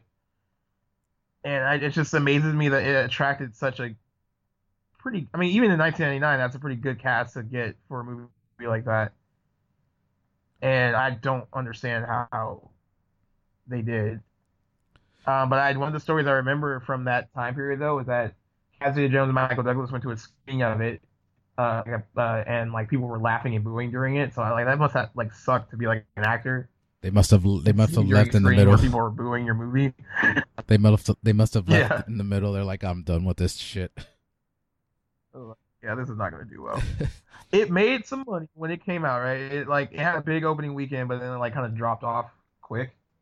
Um, so it wasn't like a total financial disaster, but like no one liked it. Yeah, I And the fact that people think House on the Haunted Hill is better says a lot. and that's even even even that just definitely wasn't prestige. yeah, that was terrible too. Uh, my number four. See, this is where I was saying that that certain director that's in your number one is in my in my list. So I guess it's cheating, but not really. My number four is Halloween two, the Rob Zombie Halloween two. So, yeah, I know Uh, because the reason I the reason I would put it there is because they do it. He does try to uh recreate the scene in the hospital. Like pretty much, he does the whole hospital, uh, the whole stuff from the hospital in the first like fifteen minutes of the movie with that opening. And Right. it, I I was. I was yeah, that's pretty much I was uh this is 2009 and I'm sitting in a theater and I was actually into it. I was like, yeah, it's over the top gory, but I'm like, all right, at least they're recreating the scenes from the the hospital stuff cuz I really really dig Halloween too. And um when I see it to dream, I'm like, yep, I'm done. I'm like just fucking done. And then like uh Laurie Strode dies in one of the versions of it and uh, they both die together and then like there's a like a unicorn throughout the entire movie or a horse, a white horse and it, it was just like and then Michael Myers doesn't even wear a mask. It's just like a fucking terrible mess. And then like I we love Danielle Harris on the show and the fact that she made it out of what she made it out of in part 1 and he like brutally zombie decides to like all right, we're going to kill Annie anyway and we're going to do it in like a more severe way than we would have in the first one. I thought that They, was um, do you remember when that movie came out? I, I don't know if you like paid attention to it, but like in the trailers for that movie, her like what ends up being her death scene actually seems like it plays out bigger in the trailers Yeah, and what we actually got in the final movie. they Uh, destroy her though in the in the. Yeah, they. I mean, like, I mean, I guess that's why they destroy her though, because she did. I mean, she got she actually kind of like hurt her. He hurt her bad in the the first one too, though. I mean, he made. uh, I guess because she made it out of the first one. pissed off because she like survived. Yeah, I think that's what But it yeah, is. he, I'm surprised he like. Have they talked about like? I wonder if any of the actors talk about what they feel about Halloween too, because like it's not good. But I, I guess they won't say that. You know, it's funny. Every time I go to a Daniel, because I go to horror conventions a lot, and every time I go to a uh, Daniel House Danielle Harris screening, I always think of like, what's a good question that hasn't been asked? Because you know, at these cliche horror conventions, you're always going to ask the same shit. What's your favorite movie you've been in, and all that shit. So I'm like, I'm always trying to think of like Yeah. something specific, and if next time she does one, I'm going to ask her because that's something that I don't think anyone's ever asked. Like, what did you think about like his direction in this? Like, he went in a, such a different way. Like, he, oh, it was less trashy if you really look at it, but it was more trippy and just It felt very trashy. what happened? it felt very trashy to me. I don't know. Uh, I don't know. I don't think it was as trashy as the as the first one. I know you'll probably disagree with me on that. It didn't even feel like a Halloween movie too. I think that's what kind of bugged me about the second one. like it like it didn't really like I mean like of course like even with the first one like you know he took creative license he did his own thing but then like he really did his own thing with the second one. To me it's just like a Halloween movie in name only. Did you know that in the first one he didn't want to use a Halloween theme? Did they use it much in the second one? Mm, barely. I don't think they used it at. I think they used it at the. No. Um. The end credits. They- the end credits. they incorporated something else. I can't remember what song they used, but they incorporated something else, and it really wasn't anything that was noteworthy or anything like that. It, it took away. I mean, I don't. I think he- Rob Zombie really has a hard time realizing that while Halloween is great, John Carpenter has even said it in interviews. What makes that movie is that score, and I think people have. I mean, I think he has a hard time realizing that. But Rob Zombie's Rob Zombie, and you know he will do what he wants. And he'll do whatever he wants, like Cass's wife in all the movies. Yeah. I actually was. Uh, I watched House of a Thousand Corpses and The Devil's Rejects this week. Yeesh. I don't know why House of a Thousand Corpses is really bad. It's bad, but Devil's Rejects I still like. I um that's one of the ones I kind of want to revisit in October. But I, I I watched it like a couple years ago and I still liked it. I like I I like uh Bill Moseley's character and Sid Haig's character in House of a Thousand Corpses, like Captain Right. Spaulding and Otis, but I it's just it feels like one of his music videos. In, in, in honest, in all honesty, it's just like there's a lot of cut Like, You're weird watching like Living Dead Girl. Yeah, it's like weird cutscenes, and I'm just like watching it. I'm like, this doesn't belong here. Why is this here? But uh, yeah, that's my number four, Halloween two. What's your number four, G? Uh, my number four is Prom Night. Oh man, you always talk shit about that movie. You like Prom Night? No, I'm just joking. Oh, I like. I didn't know you were such a big fan of like Brittany Snow. Um, it's so you know what? It's not even a remake in the sense like it's only a remake in name only because they changed the entire plot. But I guess if you remade Prom Night, it'd basically be like I know what you did last summer, pretty much. yeah, and probably why they don't. But it's just like it's one of those like it came courtesy of Screen Gems. I don't know if like a lot of people know about Sony Screen Gems, but they released a lot of bad PG-13 horror movies like back in the day, and they and that was one of them. Um, it opened well and made money, uh, like they always seem to do because they don't cost anything to make. But it's just not scary. Uh, it, it- there's no like real style or anything. The only thing I like about that movie is the opening the opening credits. Uh, there's a cover of uh Time of the Season, which is really good, and like the opening credits are good. That's not that's not a good sign when like the only thing that's good is the opening credits, and then it just kind of goes downhill from there. Like it's now granted I haven't watched it in a while, but I doubt if I put it in like today I'd be like, oh wait, I was totally mistaken. It's really good. yeah, It's just it, it's bad. like uh you know well, a bunch of pretty people getting attacked picked off one by one with very little blood or gore because it's only PG-13. Yeah, you know, you know when a remake is PG thirteen or any horror movie is PG thirteen, that it's that's not good news. Now it's funny we're talking about all these movies that we don't like. I own Prom Night, right? I don't. because I I don't know what it is like. Even when a horror movie, certain horror movies are bad, like I it's like it's they just need to be in my collection sometimes so I can revisit them and maybe I'll change my mind on it. Um, I haven't pulled out Prom Night in forever. I have it on Blu-ray. Uh, I think it was like five dollars when I bought it. That's probably why I got it. I think for for us, I think this month is the best uh, month to stack stash up on movie horror movies because they're all on discount. They're All on sale, yeah. So All the ones that you don't have that you like kind of need. Like I don't own Rosemary's Baby because like uh they have it's, like cri- a it's Criterion Collection. That's why. yeah and it's like, expensive. I have a well Criterion Collection. I I have a lot of. I have like 50, 60 Criterion Collection Blu-rays, and I always get them on sale. Like they have a fifty percent off sale every every six months, and I like buy like at least like ten because Yeah, I was gonna say the only time I get anything from that collection is during like the Black Friday and Cyber Monday. Like Yeah. so, it, like sometimes they drop the price. So I that's how I, I got the game during that period. love like, the game. Um, but I don't know why I never picked up. I should have gotten because I know Rosemary's Baby because I go on like Blu-ray.com and they'll tell you like what the deals are for movies and stuff during that time period. And I know Rosemary's Baby was on that list of being on sale, and I just didn't get it. You know what? I'm gonna. I actually had it on Criterion, but the first time I saw it, I was so underwhelmed. I'm gonna buy it again when it's on sale. I'm gonna rewatch it. Maybe maybe I just need a you know a fresher eye on it because it's been a while since I've seen. it. I think like three four years since I've seen it. So it just didn't play well for me. I was very underwhelmed by it. I know it's kind of slow. Very slow, but I just didn't like the end. I don't care about the slow the slowness of it. I just didn't think anything of the end. I really didn't like it. So maybe if I watch it again and put it in place, maybe I'll feel a little bit better by it. But yeah, my moving on to number three. My number three. I hope we have the same number three. Actually, my number three is um the fog. Uh, it's higher for me. Really? yeah, a one, just a step higher. Yeah. my number three is the fog. You want to just pick? Oh no, well. yeah, we can piggyback. Uh, So yeah, me- num- it it's just fucking awful. They tried to use Tom Welling's stardom when uh very little stardom he had back. I mean he was big during Smallville, man.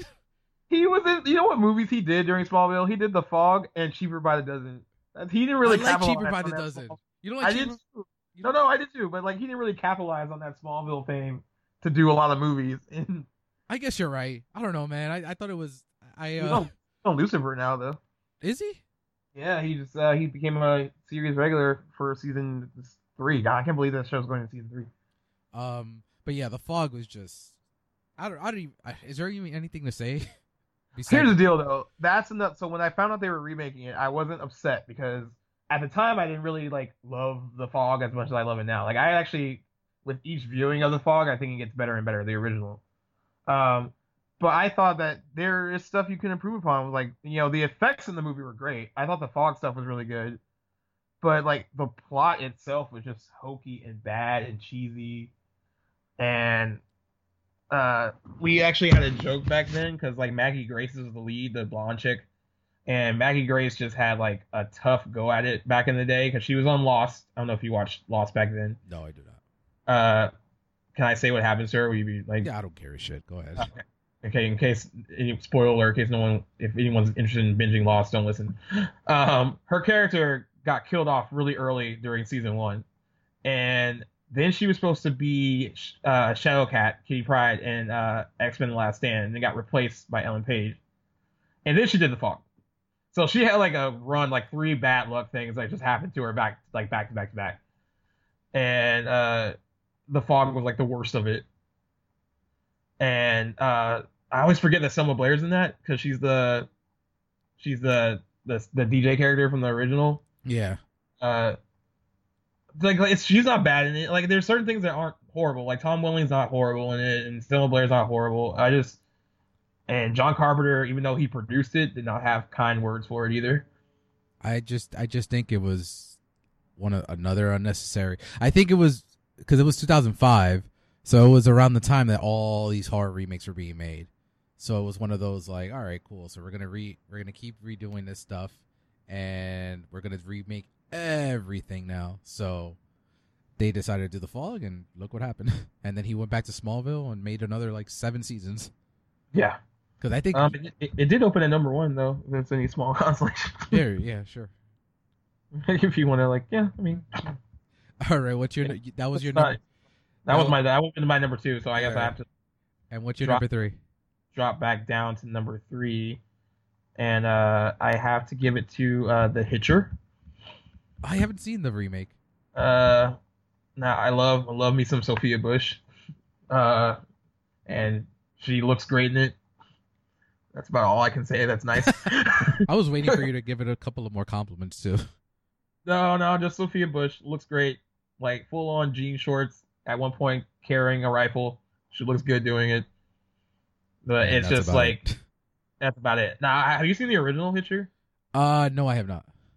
the original is actually really good. Like Rutger Hauer plays the Hitcher, and he's scary. Sean uh, Bean plays him in the remake, and like he's not bad in it, um, but it's very different interpretation. He's he's like Rutger Hauer's character isn't like creepy from the start. It's kind of like a gradual thing that you kind of learn about him. Uh, Sean Bean, like from the instant, like which makes the movie not work.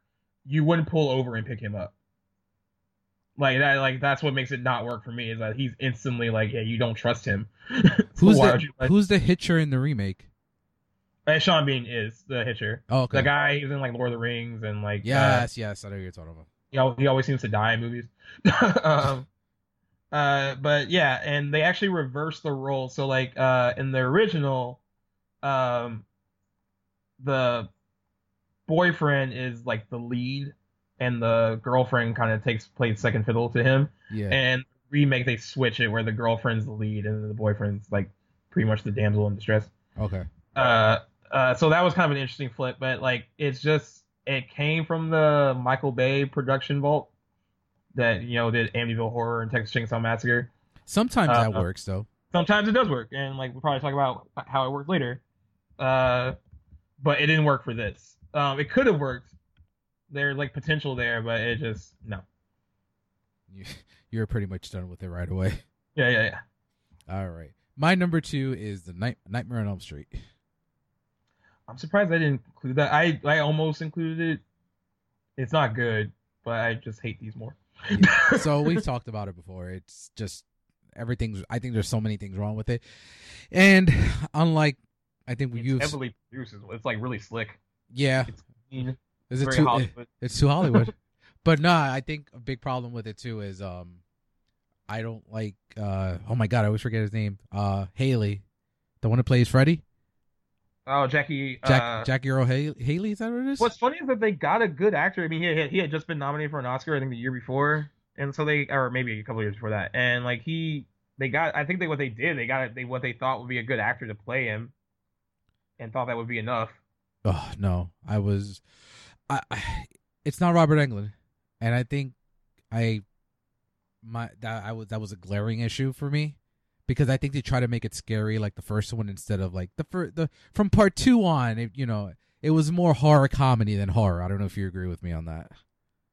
I think it, for me it starts with like three. I think two tries to still maintain being like kind of scary. And then Nightmare, uh, New Nightmare is a horror film. There's no comedy in there whatsoever. But right? like Kevin wasn't down with that. Yeah. but yeah, I, I was very, I was very meh. And then the whole Freddy is a child, not just a child molester on top of a kid murder. No, man, that was a bit much. I was, I was not having that. well, I mean, that's kind of what they alluded to in the original. I mean, like without saying it much. But they, they didn't. I guess uh, the insinuation is better than the than the actual like. Right. I'm gonna do this before I slice you up. Nah, nah, I'm fuck you, man. That's not our Yeah. Freddy. So- talked, I've talked about this before too with a, with a Nightmare on Elm Street. It's the Katie Cassidy effect. If you see her in a horror remake, it's, It's probably not not going to be good. I hope Katie. That- I hope you never meet her. That Black Christmas and When a Stranger Calls. I hope you never meet her. I have met her. Did you tell her her movies her. suck? No, no, I told her how much I love Arrow. well, she took a picture with me. The only the only stipulation was that we were at a bar. It was at, at Sharky's here, which was like weird because she was there for her sister's like bachelorette party, and my, my thing was like, why is your sister like ratchet enough to have her bachelorette party at Sharky's? but whatever. And she was like, oh yeah, I'll totally, because I was like, you look, I knew who she was, but I did the whole like, oh, you look familiar, and then she's like, oh, who do I look familiar from? Like, she's like being all coy.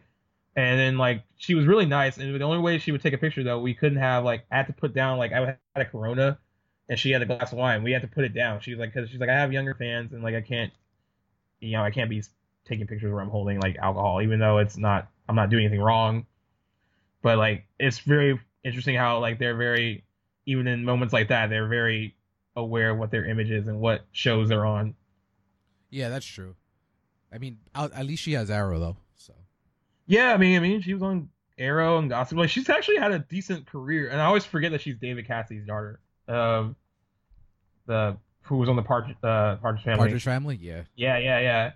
And uh, yeah, I mean, she's had a pretty good TV career. But she's also horror. I, I, she made a bunch of horror movie remakes in a row. Like, she didn't learn. I think she thought. I think she thought I'm gonna ride this train until I can't no more.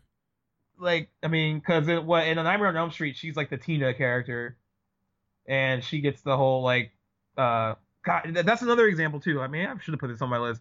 That's another example of how like uh, certain scenes are like better in the original than they are in the remake, where like that scene stays with you in the original, like Tina's death scene, and then it's so heavily like produced in the remake, You know where I was. You know not what. effective at all. You know what scene I was gonna say that really was an uh, a deterrent for me when I was watching it. I was like, oh my god, why did you have to CGI that? The scene in in in the '84 when where Nancy's sleeping and Freddy, uh, you see his silhouette over her bed, like he Oh right, right, right. Yeah, did you, and they CGI it up, and he does some weird shit in the remake, and I'm like, nah, man. Which is like you know they did that practical in the first one. Like And it was just works so well. it, like yeah they Wes Craven talked about how like they had like him behind the wall and then like they did it practical like they, they just kind of rigged some lighting up around it and like had him had him just push himself through. maybe because we're old, maybe because we're so old, and we're like, practical effects are better than CGI. But well, they are. I mean, like certain things are. I mean, like I mean that scene's a good example. Tina's that scene's a good example where it's just so heavily done, like where it's just like overly produced that it kind of takes away from what made it scary. I mean, Was like it- I like I've said before, like her death scene in the original is like at that still every time I see it, I'm just like, oh, it's brutal, but it's like wasn't um, oh my god, what was it? I think it was in the in an interview with Wes Craven earlier on. Wasn't that scene with Tina in the original one like they did like made like a special room for her to be like upside down? special upside down, and like she was worried about doing it, and he kind of like basically walked the room with her, kind of like I'm gonna be right here with you doing this, so like you're not doing it by yourself. Yeah, so I mean, and like, made her feel better about it. And like you know because she was like i don't know if i can do this. And like you know it kind of adds to the whole like they created like one special room that would like would spin like the way it did. You sure you don't want to add it to your list now, man? You seem i like feel like now. Well i kind of forgot about the kitty cassidy effect. I know i've talked about it before. And like because i like i don't like black christmas either. It wasn't like but the thing is with black christmas even though i don't think it's a good remake i watch that remake after i watch the original every christmas because like it's still kind of like so bad that it's good kind of Have you ever? This isn't a remake or anything, but have you ever seen uh, Silent Night, Deadly Night? yes i have Is it any good? Because um, I see a lot of people like think that it's like a really So, uh, like a cult not- classic.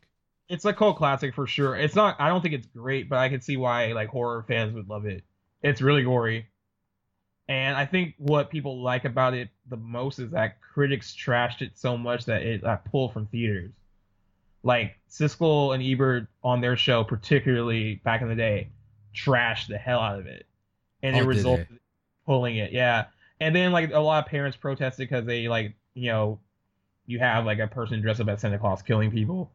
Um, that led to it getting pulled from theaters like really quickly, but that also made it kind of infamous among horror fans who like seeked it out because they're like, oh, we have to see what everyone's been talking about, like the thing that we shouldn't be seeing. Um, it's not great by any means, but it's it's it's, it's funny. It does I mean, its job. but it's like it does its job. All yeah, right. and- yeah. All right. I haven't seen it though. I know that's why I keep seeing, I keep hearing about it. I got, I'm gonna have to get to it this month. I'm gonna buy it. uh, Might as well get it on Shout sale. Factory- was it Shout Factory or whatever that uh That's the does all- version that I want. Yeah, I love Shout Factory. yeah they're coming out. I actually might get it because I When does it come I- out? Is it for the holidays or is it for Halloween? I think it's for Halloween. I have to look it up. All I know right. it's coming out soon though. I'm gonna have to look into it. Um, now moving on to our number one. Yours is Halloween. Go ahead. Oh, it's hot garbage. That's it. okay. That's it. It is. It's- no, no, it's not. No, it's just not good. So like, the original Halloween is scary for the things that we don't know, right? Yeah. Like it's it's the mystery behind it. It's like uh, you're not you're not spelling everything out, especially about Michael Myers if you don't know anything about Michael Myers. And that's actually kind of the thing that kind of hurts the sequels too. Like the more we know about him, the less scary he is. Um, but Rob Zombie, taking full creative license, was like, I need to explain why Michael Myers is so evil, and basically takes like what seems like a dropped subplot from like Devil's Rejects and then puts it in like the first hour of the remake, and it's not particularly good or interesting. And then the last 30 minutes is like this rush, like hack job, like basically the last 30 minutes remakes the original Halloween in 30 minutes. You don't think anyone's good in it at all, though? I I like Danielle Harris. I don't even. I I know they're you know, Laurie Strode is not our Laurie Strode. She's But not the likable. perform- That's the problem, The dude. Like, performance she's, wasn't like- terrible though. I don't think any of the performances were like. Been my watching the movie. my problem with that movie is that you don't like anyone. Like you should like Lori, but she's just as annoying and bitchy and like as her friends are. Like they all seem like the same type of character, so you can't even like root for her. Yeah, I mean, I guess I get what you mean. I, I I guess it's just I have this thing with uh, yeah, the movie's not great, obviously, but I don't think that anyone's performance was just dreadful. And like with these movies that we've talked about, on top of that, I think the performances really weren't up to par. At least there's there's stuff I don't mind in the in the remake. Did you like? Did you like Malcolm McDowell? yes, I did. He's I no just, like, I didn't like him as Doctor Loomis either. He wasn't even simp. Like I like didn't like him. Well, he, they made you not like him in the second one, but Yeah, uh, yeah. But in the first one, I mean, I I like Malcolm McDowell as an actor, so that's that's why. I mean, he's no Donald Pleasence. Donald Pleasence as Loomis is something that is like one of the greatest horror ca- characters of all time, Right. and you know it's hard to top. I don't. I didn't expect to top it. I expected a different performance, and I thought I thought he did well. I didn't didn't think anything. I didn't see anything wrong with his performance at all. So yeah, like I don't hate it. You despise it. I I just can't despise it. I It's such a classic, man. Like I, like I, I, remember when they when I found out they were remaking it, and I was just like, I maybe it, I had the bad taste in my mouth even from the beginning because I was just like, nope, nope, nope. Well, I will say this: when I wasn't happy when I heard they were remaking it. I'm not gonna sit there and you know just because I don't hate it, I'm not gonna sit there and say, "Oh my god, oh my god, I would I was so happy when it was uh when it was made." and I didn't hate the first trailer. I do remember seeing the first trailer for it, and I was like, all right, it doesn't look horrible, but still, nope. I, I- was like, my friends were like, you're not gonna like it. Like you've already set up yourself for not liking it. And I don't know about you, but it was one of uh I remember watching it and I remember how crazy the theater was. It was a completely sold out theater. It, It was packed. I saw it opening night. Yeah, it was same here, and it was insane. Everyone was going crazy during it, like in certain scenes, and you're just. It's a younger crowd, and at that time I was very young too. I was, I was like, I think I was like 21 or yeah, I was about 21. It's like well, it's like ten years ago, right? Yeah, it just so anniversary. yeah, so I was 21. So even at 21, I was a fan of the classics. So when I was, you know, Halloween was that movie that had a horror movie that I love. But um, even back then, I was just like um surprised with how intense the crowd was. It was just like I insane. just remember my friend was like, dude, like he was like, I've never heard you like react that much like during the movie. Like there are just things that were happening. You're just like, like out loud. was I like, know you prefer the Nick Castle, um, Michael Oh Myers. yeah, you're all you're all about that. Like with the Tyler Mane. That I like him. Tyler Mane. I thought he was good. Vicious He's as too shit. big and like bulky and like he's like a fucking behemoth. Like I like I like it's scarier when you're just like a you're just like a regular dude, I mean, he's a, slender he's a he's a vicious guy, but I thought he was. I thought. I Reminds thought me of like George like George Wilbur playing him too. Like it's just like big and stocky and like I don't know. I like George Wilbur too. I know you you weren't a fan of George Wilbur. No, I wasn't a fan of him in part six. I actually didn't mind him in Halloween four. Did you? Uh, he wasn't even supposed that- to be in that six. mask. That mask is like the worst. Which one? The one in part four or part six? I like the one in part six. Part four. Part Actually, six- four and five. Part, Part six. four and five had like the worst mask, followed by No. H2O. Yeah, H- I think H2O was the worst mask. To be honest. H- But I love. I mean, but Halloween four, despite the awful mask, is actually. Uh, I actually like Halloween four more than I like Halloween two. really, I like. Like a- Probably an unpopular opinion, Yeah. but like I think it's better. for me, I mean, Halloween, Halloween one and two feel like just one movie. See, I used to think that back in the day, but then if you watch them now, like you can just see the quality, just like. Well, yeah, Like- because Halloween two, Halloween two wants to be like this gore fest, and Halloween one is a masterpiece. So think, think that this takes place on the same. it does night. take place on the same night. So, Laura and Jamie Lee Curtis and her bad wig. so I mean, your your number one was a remake of a classic. My number one is a remake of a classic. My number one is Psycho, and That's uh pretty. You know, what? the only reason I didn't include it because I, I actually don't like it either. But um, I always I'm like amazed by how many good people are in it though. Like there's like there's some talent in that movie. and everyone, I don't know what attracted I don't know what attracted them to it, but like maybe because Gus Van Sant had just won or he didn't win, but like he had just was riding like the Good Will Hunting train. I think the fact that he won the Oscar, um, no, yeah, he, did he win the Oscar for screenplay? No, he just got it nominated. No, that Oscar. That was that was after. That was Matt Damon and and Ben Affleck got Affleck, the yeah. So I think the fact that you know he got that, they're just like, all right, you can do whatever you want right now. Just just have fun. You know what though? I think in your if you're selling it to a studio, right, and you're like, hey, like we're gonna remake Psycho, and everyone's like, no, no, no, that's a classic. But then you tell them, no, we're gonna do it shot for shot. So it's like we're not gonna butcher the story. It's gonna be like, it's gonna be like the original movie, but with you know, it's gonna be like a sleeker production and like a new cast. But we're not gonna like hurt what Hitchcock did because we're actually just copying his movie shot for, For shot. shot. And I think that's what made them go, okay, you can do this because you are making the same movie shot for shot. And he does. I mean, I remember when that movie came out and uh, right before it came out, and they were showing like the side by sides, like in some of the promotional material and stuff. I mean, he really did remake it shot for shot.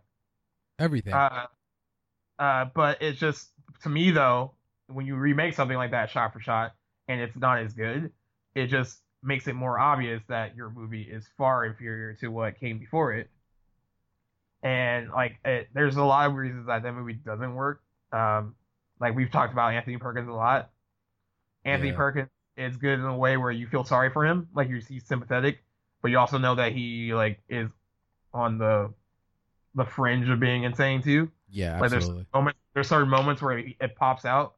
I think one of the I think the scene for me, and I I think I've said it on here before. The scene for me with Anthony Perkins is where where the Arborgrass Arbor, was it Arborgrass when he first comes yeah, the- in the and you see yeah. him and he's like all happy go lucky and it seems the moment that Norman feels threatened, you see Perkins' demeanor completely change.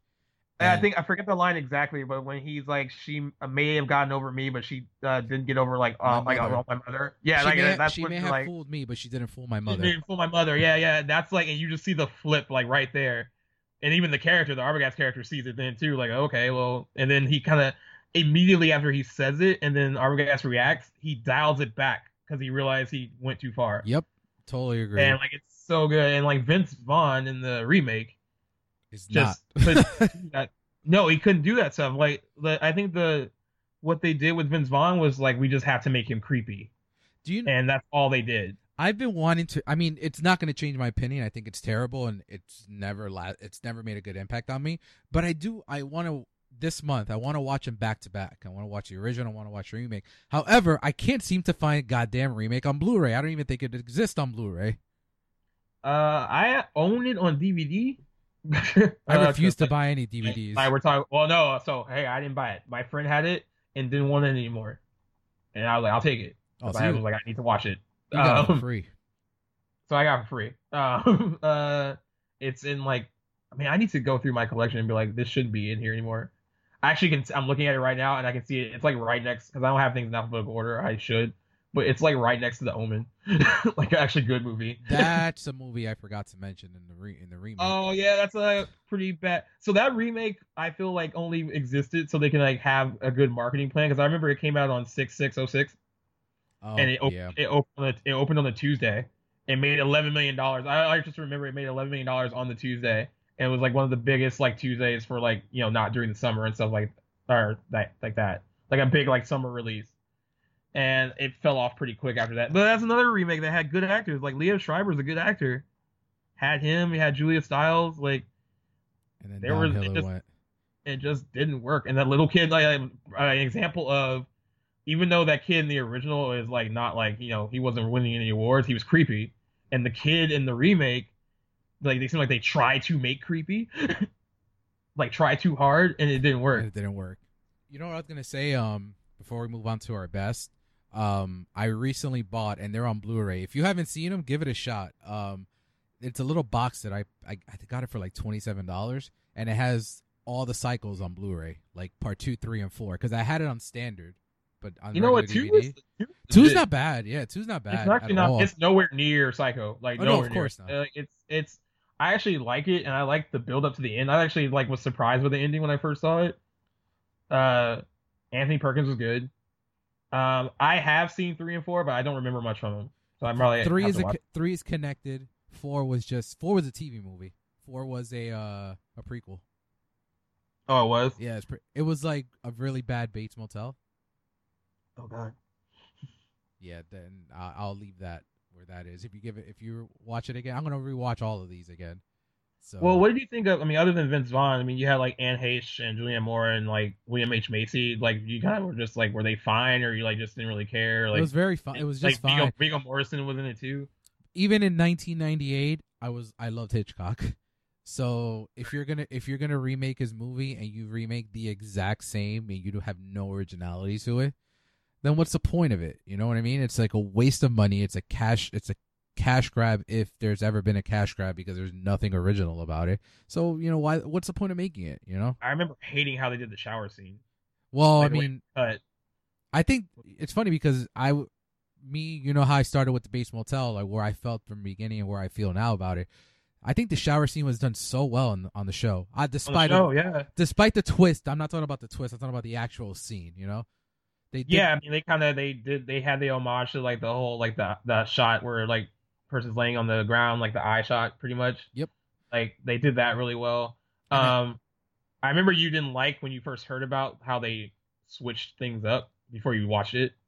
yeah. Uh, then I, I the way I, like you you made a excellent point when we were talking about it before I had seen it. You're like, if you watch it in the context, it makes sense.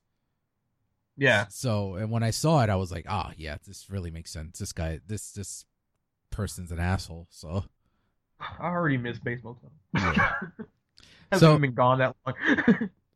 and we move on to our best. I actually have two honorable mentions. I have um, The Hills Have Eyes, and I have.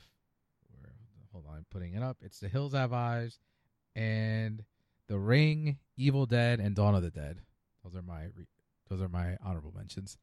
I have the ring. I have the grudge Of course, as honorable mention. of course. I could, whatever, it's good. Um, I actually, I, I know this is like I'm probably like on the on the minority on this, but I actually like Dark Water, so I put Dark Water on my honorable mention. Ugh. Yeah, you didn't like it. I was waiting for a yuck or a ill. uh, uh, what else did I have? There's one more. Uh, oh, and Dawn of the Dead. Actually, I almost put Dawn of the Dead in the top five though. It was very close. it was close. My number five. I five. actually was, really like Dawn of the Dead though. It's solid. it's Snyder's best movie, easily. Yeah, and uh, I remember when I first saw it. Like, I remember when we first saw it in theater, and like we weren't expecting it to start the way it started, like how it went. Like, It went, like it it came in hot. in. Yeah, it came in way hot. yeah, and we were just like, whoa. We like we like couldn't like breathe like in the first like five minutes. I was like, so the whole movie's gonna be like. Yeah, and everything. And I'm I haven't seen the original in so long. I I don't want to. I don't want to. I don't have much of a connection to. I remember I've seen it, and I it's been a while since I watched it. I've definitely watched the remake more, and like I don't. I, I think that's kind of maybe why I like the remake so much because I don't have like a huge personal connection to where I'm like, oh, they can't touch that because it's a classic. Uh, They can't touch remember- Night of the Living Dead. well, I mean, like, have they? Didn't they remake that? Yeah, 1990. it was pretty good. It was pretty good. It wasn't terrible. But I actually like the original a lot. Oh, nine, yeah, so do I. It's well done. I mean, I ain't find it particularly scary, but it's well done. Yeah, I'm with you. I thought it was well done too. Um, so yeah, my number five. I don't know. This is probably gonna be higher on your list, but my number five is the Texas Chainsaw Massacre. It's higher. Yeah, so I'll wait till we get to yours to talk about it more in depth. But I think we've said it plenty of times here. It's pro- probably one of the best trailers like ever. Ever. Who I want to know the guy who cut that trailer. Yeah, so I mean, and we'll talk about it more when we get to yours. But uh, I mean, it, say, it might be better than the actual movie.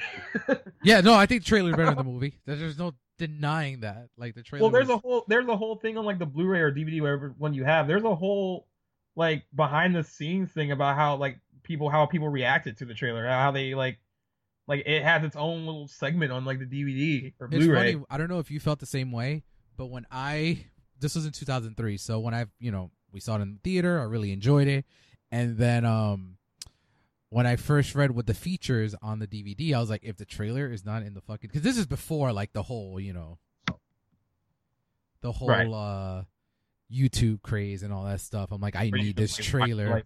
yeah, yeah, yeah. I'm like, I need this trailer on DVD like ASAP. And then And it sounds so good in surround sound. Yeah. I gotta I like got, the whole, uh like when I when I first watched it on surround sound and you know the the part where like it's the the camera the flash camera thing fly- yeah, oh, so and good. it, it cuts to black and then you hear like him walking around uh and and like on surround sound it goes through like all your speakers like he walks around your entire room it's, it sounds so good and I know we're not we're not none of us neither one of us are saying that it's better than the original. It's not. no but it's not we'll talk about it more later but it, it's yeah, not better, but it's definitely it holds its own i think Absolutely. All right, go ahead. We'll talk about it more later. What's your number five? uh number five is actually the hills have eyes Okay, cool. Uh, I know it was on your honorable, uh, but I actually, um, I do like the original Hills Have Eyes. You know, of course, it's kind of restricted by like, you know, how low budget it was and all that stuff. And that I think that's an example of a remake that like improves upon some of the stuff in the original without like completely like killing the overall like tone and feeling of the original though. Like it still kind of maintains what makes the original good, but just improves technically on certain things. well, you said uh, you think that the original is, I mean, the remake is better than the original, right? I think so. Okay. Uh, um, I mean, I, I, I appreciate the original. Uh, I, I can still watch it and I enjoy it. But um, the remake, like, even like comparing the two, the two big scenes from the movies, which is like the trailer attack scene, Yeah. I think is, even though that trailer attack scene in the original is pretty intense, I actually think it's better in the remake. Like the whole like I you know, and I feel and like a lot of people like I know like talk about how like they thought the movie was really slow like in the beginning, Yeah. but I think you needed that 30 or 40 minutes or so to get to know that family so you feel completely horrible when those things happen to them.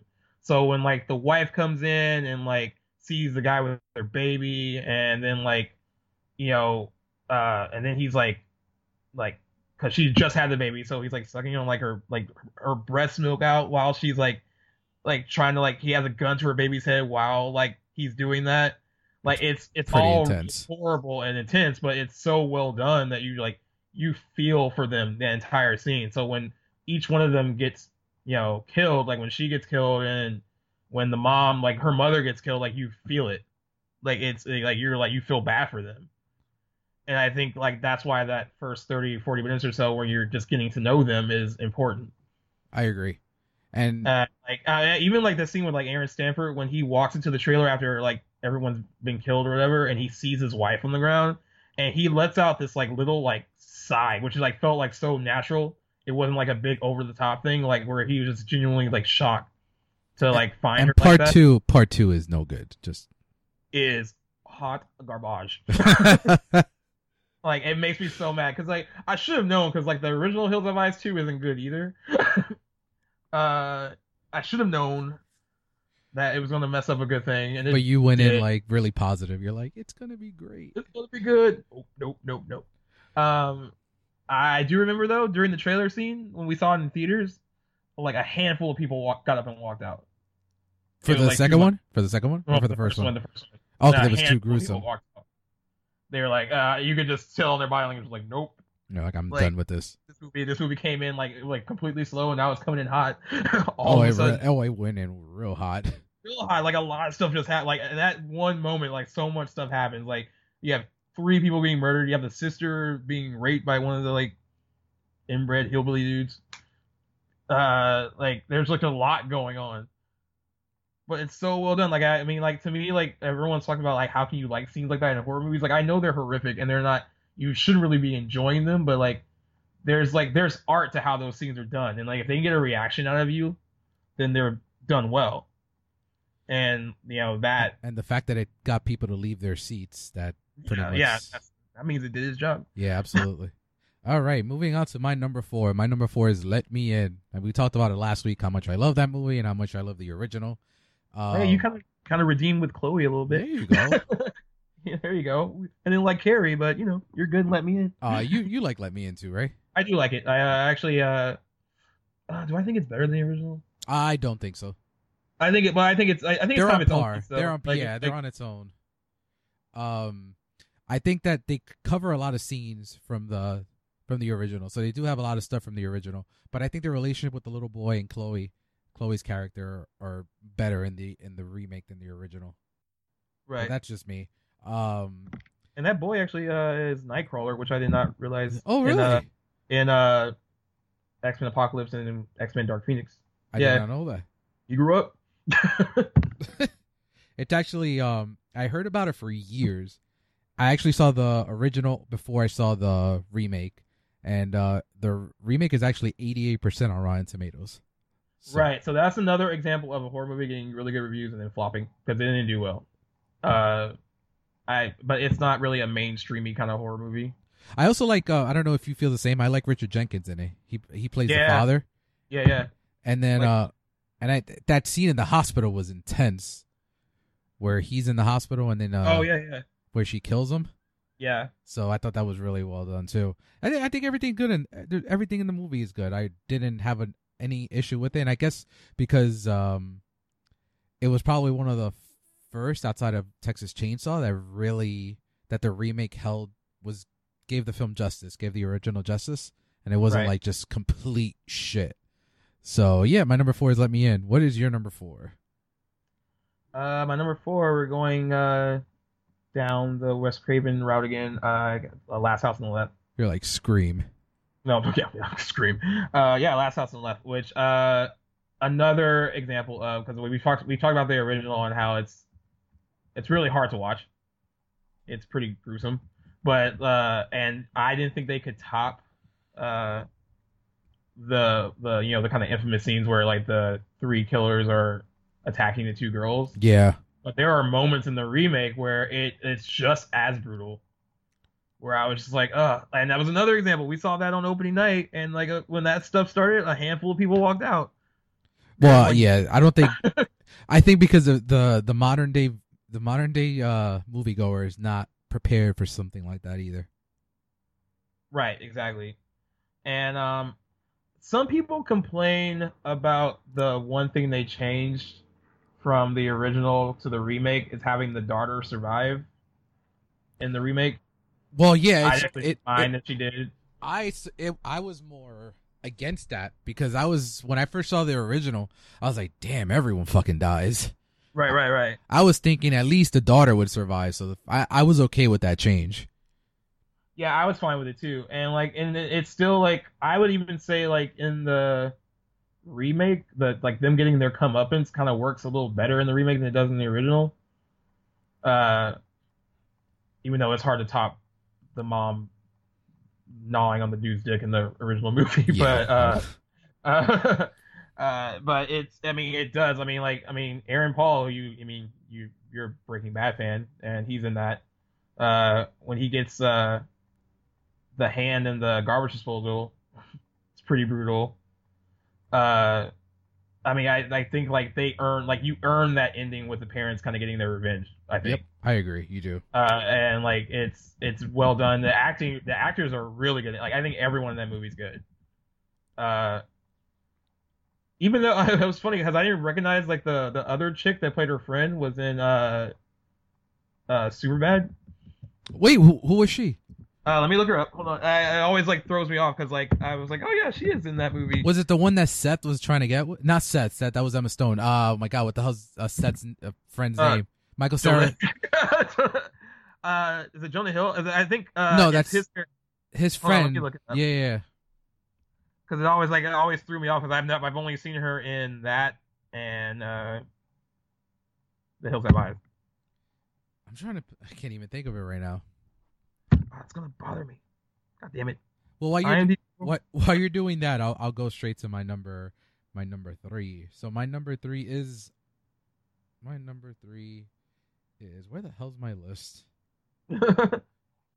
There you go. My number three is The Fly. uh, that's actually my number three. Oh, perfect. There you go. So Uh, that yeah, movie holds so well. I watched it recently. It's so good. I saw I watch it every. so it's so gross though. I watch it every year, dude. The transition, oh, but the transition from when he starts tur turning into the fly, and when he finally, it's oh my god, the practical effects on that was unbelievable. I love. My mom is just all when she talks about the fly. She's like, only a white girl would stay through that. only a white girl. no one else would stay through that. it's a tr- she's not lying though. You falling apart, getting all ugly. You might eat me, but no, I still love you. Like no. And no, no, when no. he's finally the fly, how gross is that though? Towards the end, Oh, when he coughs off the stuff on the dude, like is it on his hand? yes. Uh, oh, oh, oh. it just like dissolves. I'll all go- gro- Oh god, gross. I'll go. I'll go on record in saying that was Jeff Goldblum's best performance. Uh, yeah, it's up there, probably. Yeah, Geena Davis good in that too. they were both good. Yeah, is, is Geena Davis in the sequel? Uh, I have never seen the sequel. Um, surprisingly, uh, that she- might be one I need to like try to check no, out. it's it's bad. It's bad. It's Oh, it's really bad? Yeah, it's really bad. I So think is it's, this one of the remakes that you think is better than the original? Have you seen the original? no, but I probably will. I it's better because I've like, it, the original is good. but this is better. Yeah, it definitely it's definitely not uh the uh you know makeup and uh gore effects kind of it doesn't go that route. Also goes a different route. Like he turns into an actual fly.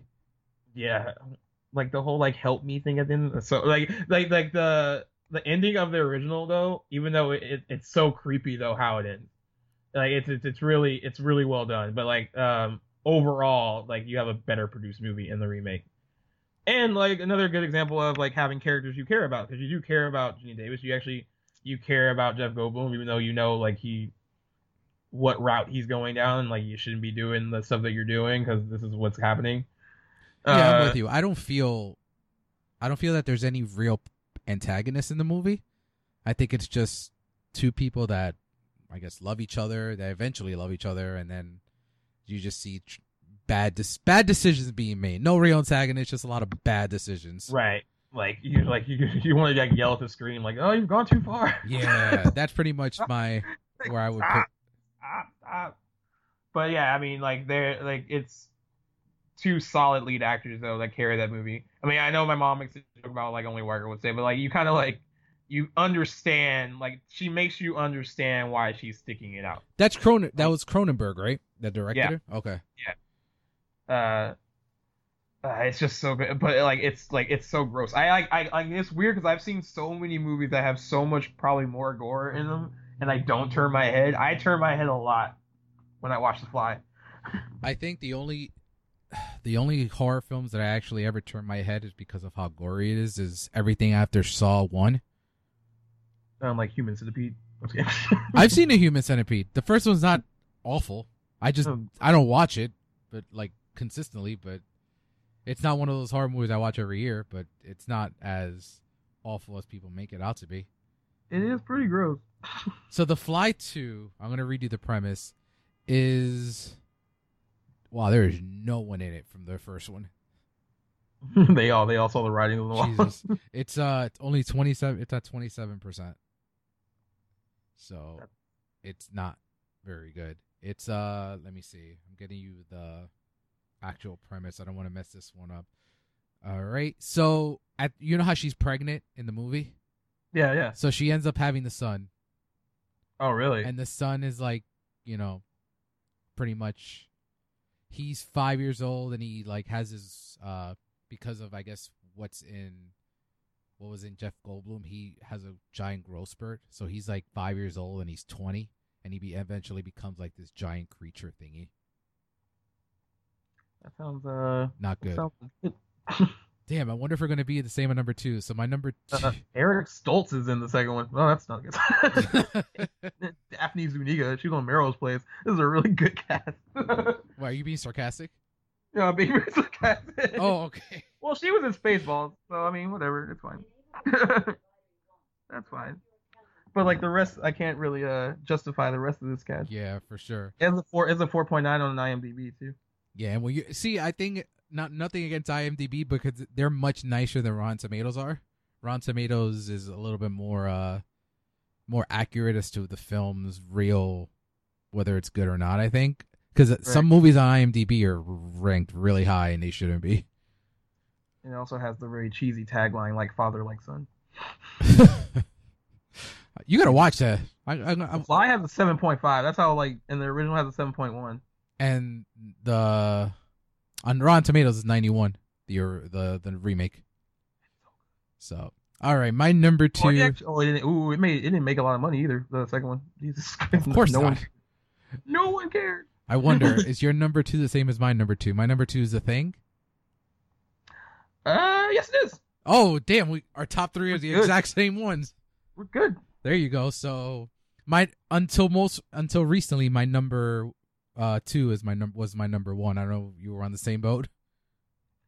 Uh, well, I like so it, it kind of came down between what the movie you mentioned earlier, and like the only reason like I didn't put the thing ahead of like Texas Chainsaw is because uh I think I'm I was more surprised by Texas Chainsaw in the sense that like one I didn't think you can remake a classic like Texas Chainsaw Massacre and make it work. And the fact that they actually made it work and made it work really well in its own right is what kind of pushes it ahead for me where it's not like uh it doesn't completely copy the original. So it like it does little things where it's like has little homages to like the original, but it's its own entity. That's why it ended up coming out ahead. But the thing was my favorite horror remake for a long time. Uh I Yeah. think it's John Carpenter's second best movie. Mm, yeah, I would agree. Uh you know, it's kind of hard to top Halloween, but like it's it's his second best, I think. It's kind of interesting that it didn't do well when it came out, but it kind of became like a, a huge hit when it came out on video. I think a lot of Uh, at that time a lot of uh movies gained popularity with rentals. Yeah, I mean, the, I think the '80s was big on that for a lot of movies. So I mean, Uh, there was I love the ambiguity of the end that you really don't know if one of them is the thing. With Right. uh with Kurt Russell and uh oh my god, I always forget his name. Oh my god. He has a great voice. Keith David. Keith David. Keith David, yeah. Yeah. So Yeah, from, from Requiem for a Dream. and he was in They Live. yeah, So yeah, I uh I love that the movie ends on that note because it makes you wonder like who is who is one of them the it is uh, one of them the thing is is it um it did they actually kill it? I mean, I everything about it is good and like you said and we go back to practical practical effects. That dog thing looking thing. oh, uh, I love Oh. dogs, but damn, that shit looked good. so creepy. so creepy. And I love that scene when they're taking their blood specimens and like they putting it on the each one of them has to give their blood to test their blood and that and the tension in that scene was was really really strong. Um yeah, so I and I think every I think uh Kurt Russell's great in it.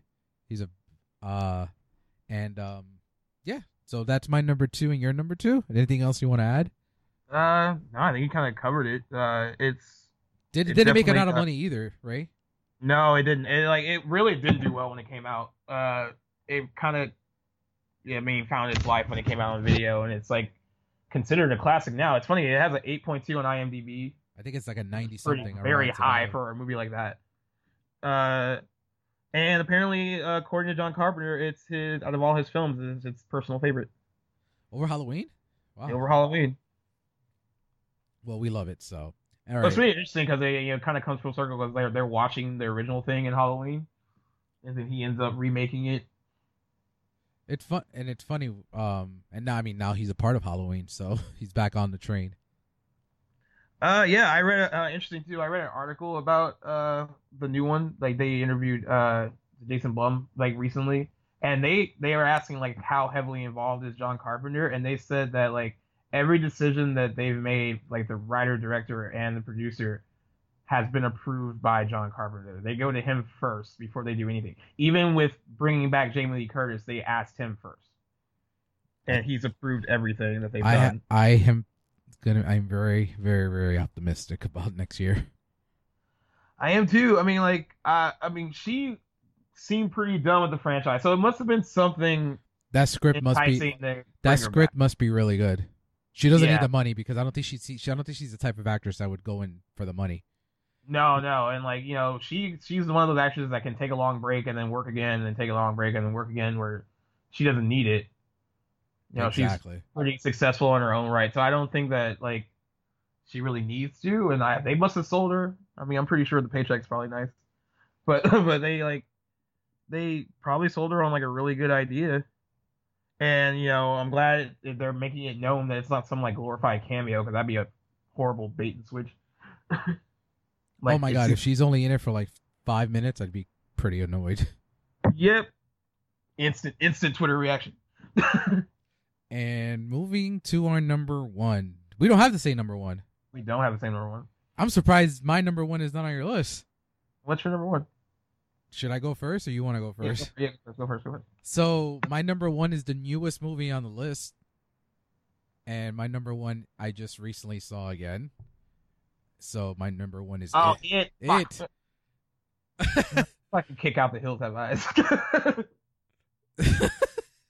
Probably should. oh, yeah. So when I wrote my review, I was like, where do I put this? Because when I first saw it, I tried not to be a prisoner of the moment and be like, this is, you know, this is an all timer. And I wrote in my review, I think this is a genre changing film if people actually continue to do it right.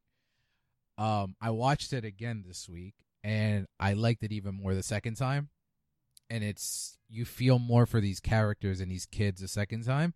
And I hope that it's not what uh, Ben, who was on the podcast with us last week, said that it's like we love it because of the kids. But I think it's more than that. I think everything in that film works perfectly from the beginning, where they you you you mentioned before about like going in strong, like the way they killed Geor- Georgie is going in strong. Like right away in the beginning, they pull no strings. like that.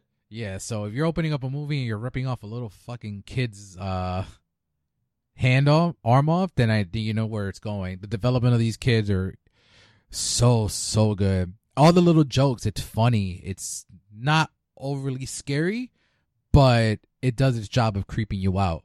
And I think the su- the subtleness of like little scenes where Pennywise just pops in out of nowhere, and Yeah. you're not prepared for it, like that scene in the um when they're doing the the whole movies and you think it's over and you think he's gone and all of a sudden he just comes out of nowhere.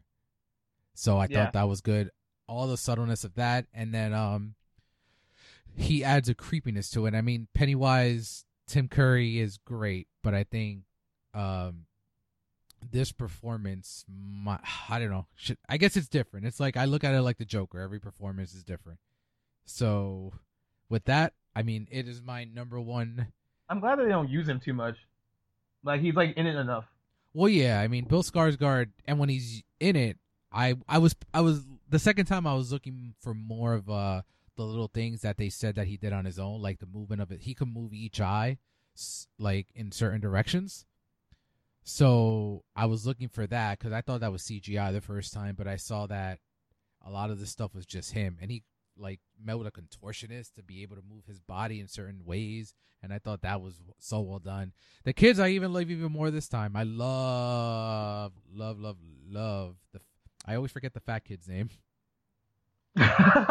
Ben, Ben, Ben. Love, you love. I love Ben. He, So, all so that- like, Eddie. all the new kid on the block stuff was hysterical to me. I don't know if it is it the same for you. No, no, it was funny. It was- Yeah. So, but no, I can't wait for.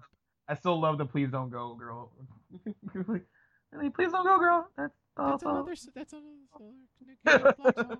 Uh, I Yes. think it's getting repeat viewings too. I think that's helping the movie a lot. Well, like people are seeing it multiple times. I saw it on not- my I saw my day off from work on Wednesday or Tuesday, Tuesday or Wednesday, and you'd think it was a one o'clock, a twelve o'clock showing, so it was early in the day. You'd think that th- I would be the only one. It was probably about like twenty five people there, and for a twelve o'clock showing on a Tuesday, that's that's a lot of people. So It it's holding Compared strong. Compared to my Friday showing of Flatliners was just me and my friend. Now here's a question. I mean, before we get to your number one, do you think it it has a shot of grossing more than Justice League? I was discussing that with someone a little earlier. oh, like someone I, actually someone wrote an article about how it could actually outgross potentially outgross Justice League and Thor. They were saying that it could like in the end be a gross more than that. I actually I think it has a huge shot of outgrossing Thor because Thor the Thor movies haven't hit 300 million yet. I think they like the second one topped out at like a little over two. Uh, Justice League, I don't know. It depends on how well, how good. I don't even I don't even know. If it's good, if it's good, then maybe not. But if it's as bad as like some of us think it will be, I think it will probably outgross Justice League. I forget that Justice League is coming out. Someone had to remind know, me like, the other usually day. one, like you're super excited for, it, and it's like ah, November, yay! It's like I I, don't know what to think about it anymore. like I remember Star Wars is coming out, but I don't remember Blade Runner. Blade. We got Blade Runner next. Yeah, this this might. I it might not be pretty to watch next month. So Uh, it's uh, it's it's that Uh, yeah. ah, my boy Joss Whedon. No, he can't save everything. No, he can't. He can't. Not He- even a train wreck. That that's. I think that's more than a train wreck. I think that's like a kamikaze plane right now, just like ru- flying right into the fucking water. That thing is gonna. How optimistic. this, I have no. I have zero, zero faith. I will go on here the following week and say I was wrong. That, but that movie, I have zero faith. Good. What? What what thing have they done that makes it seem like it's good?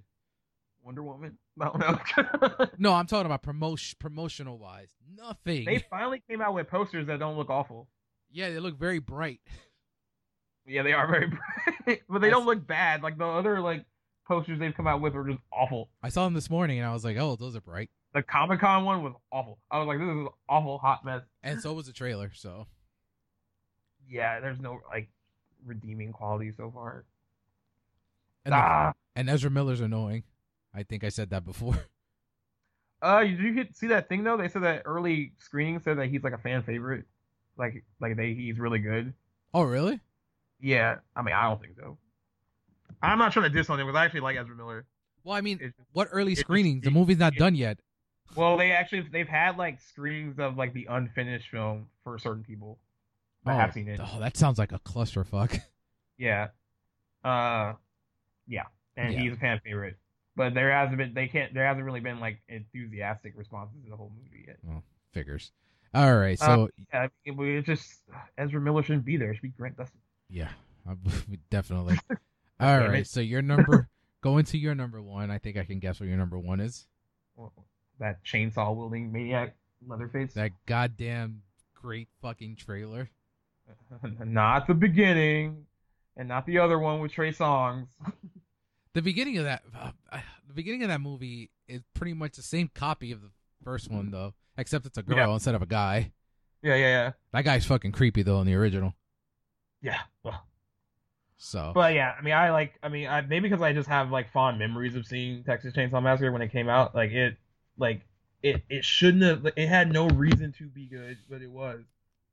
Like it, like I, I know like back then some of us had like kind of low expectations because we are like, oh, like I don't know if this is gonna work because like the original's so good, and uh, seeing the finished product though, I mean, like I said, like it pays homage to the original movie, but it doesn't completely copy it yeah, you're right.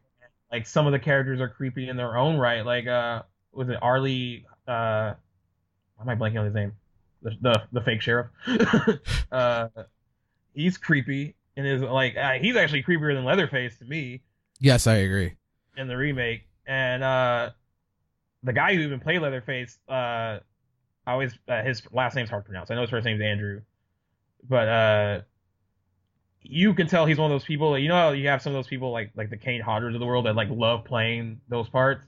He loved playing Leatherface, and you can actually tell that he put in a lot of work playing it, even though like you won't you don't see his face, and like some people would think that it's not really an actor's performance, but you can just tell in like how like he approaches it, like like just like the the way he attacks certain scenes as a character. Like this is someone that enjoys playing the character, and I think you need someone like that to take on those kind of roles. So it's not just like a stunt man like behind a mask and stuff. You know what sucks though? It's actually I didn't even know it was this low. It's actually only thirty six percent on Rotten. Is it really? Yeah. Well, I know Roger Roger Ebert didn't like it, but he didn't like scary movies. Though. Did he like Halloween? He did. He Oh, loves Halloween. He compared it to Psycho. okay. I mean, he are my- likes. You know what else he loves? Like he's so weird. So he always talks about how like, oh, I don't like gore for the sake of gore, and like, oh, like these are really bad movies. He loved the original Last House on the Left. oh, that's like, surprising. Like gave it three and a half out of four stars. Yeah, that's Like, yeah, like it's so weird the way he approaches certain movies. I'm like, well, you like that, but then you hate this. well, both of them were weird at times with what they liked and what they didn't like. Right. So I mean, I I, I remember like I mean I didn't watch it too much because I was a kid, but uh, certain times that I would expect them like I would look forward to watching it when I was probably like a teenager or whatever, and I was like, all right, cool. So let's see what um uh what they think about this, and you think they're gonna like it, but in reality they're just like they shit on it, and I'm like, hmm, okay. I guess they they just woke up in a bad mood when they saw it. Well, you know, they they hate Friday the Thirteenth. Uh, so much so that they actually uh infamously gave out uh Betsy Palmer's home address on air, so people could write her and tell her how horrible the movie was. And uh, I think it was Victor Miller, whoever, uh, and Sean S. Cunningham. They encouraged people to write to them and tell them how vile the movie was. That's fucked up. It's funny, like out of the three though, like out of the the, the big three, like Myers, Jason, and and Freddy, Friday Thirteenth is very, very, very, very like. I mean, I would let me let me reword it. Nightmare on Elm Street and Halloween are way more superior than to Friday the Thirteenth. Friday the Thirteenth is not really a great movie. No, it's not. It gets lumped in with them, I think, because it's the three, you know. The three big guns. Yeah, but it's definitely not like good. I mean, I mean, it's entertaining for sure. And, no, uh, for sure, it's very entertaining. I think out of all of them, out of all of them, it comes the closest to trying to be a good movie. but it Uh, but yeah, it definitely when you comparing it to Nightmare on Elm Street and Halloween, it it's no. definitely comes in below that. yeah for sure. But I mean, I feel like they've been they've been fairly uh like the creators have talked about how like you know they saw Halloween and they kind of wanted to make their own little their own version of that.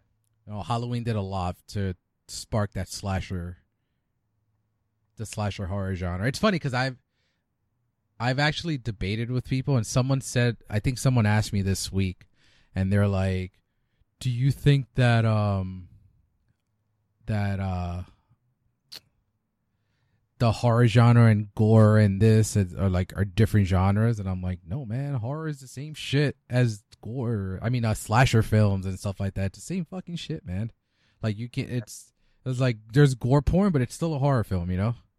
Right. So, but yeah, like I've really, really enjoyed. Like, I mean, we were set up very well with Texas Chainsaw with the with the trailer, like we were saying before. I remember, like I said, I still remember to this day, like the first time that I saw that trailer. Yeah. It's so well done. And actually they kind of I mean, it's not as effective, but they kind of went the same route with the trailer they cut for the Amityville horror remake.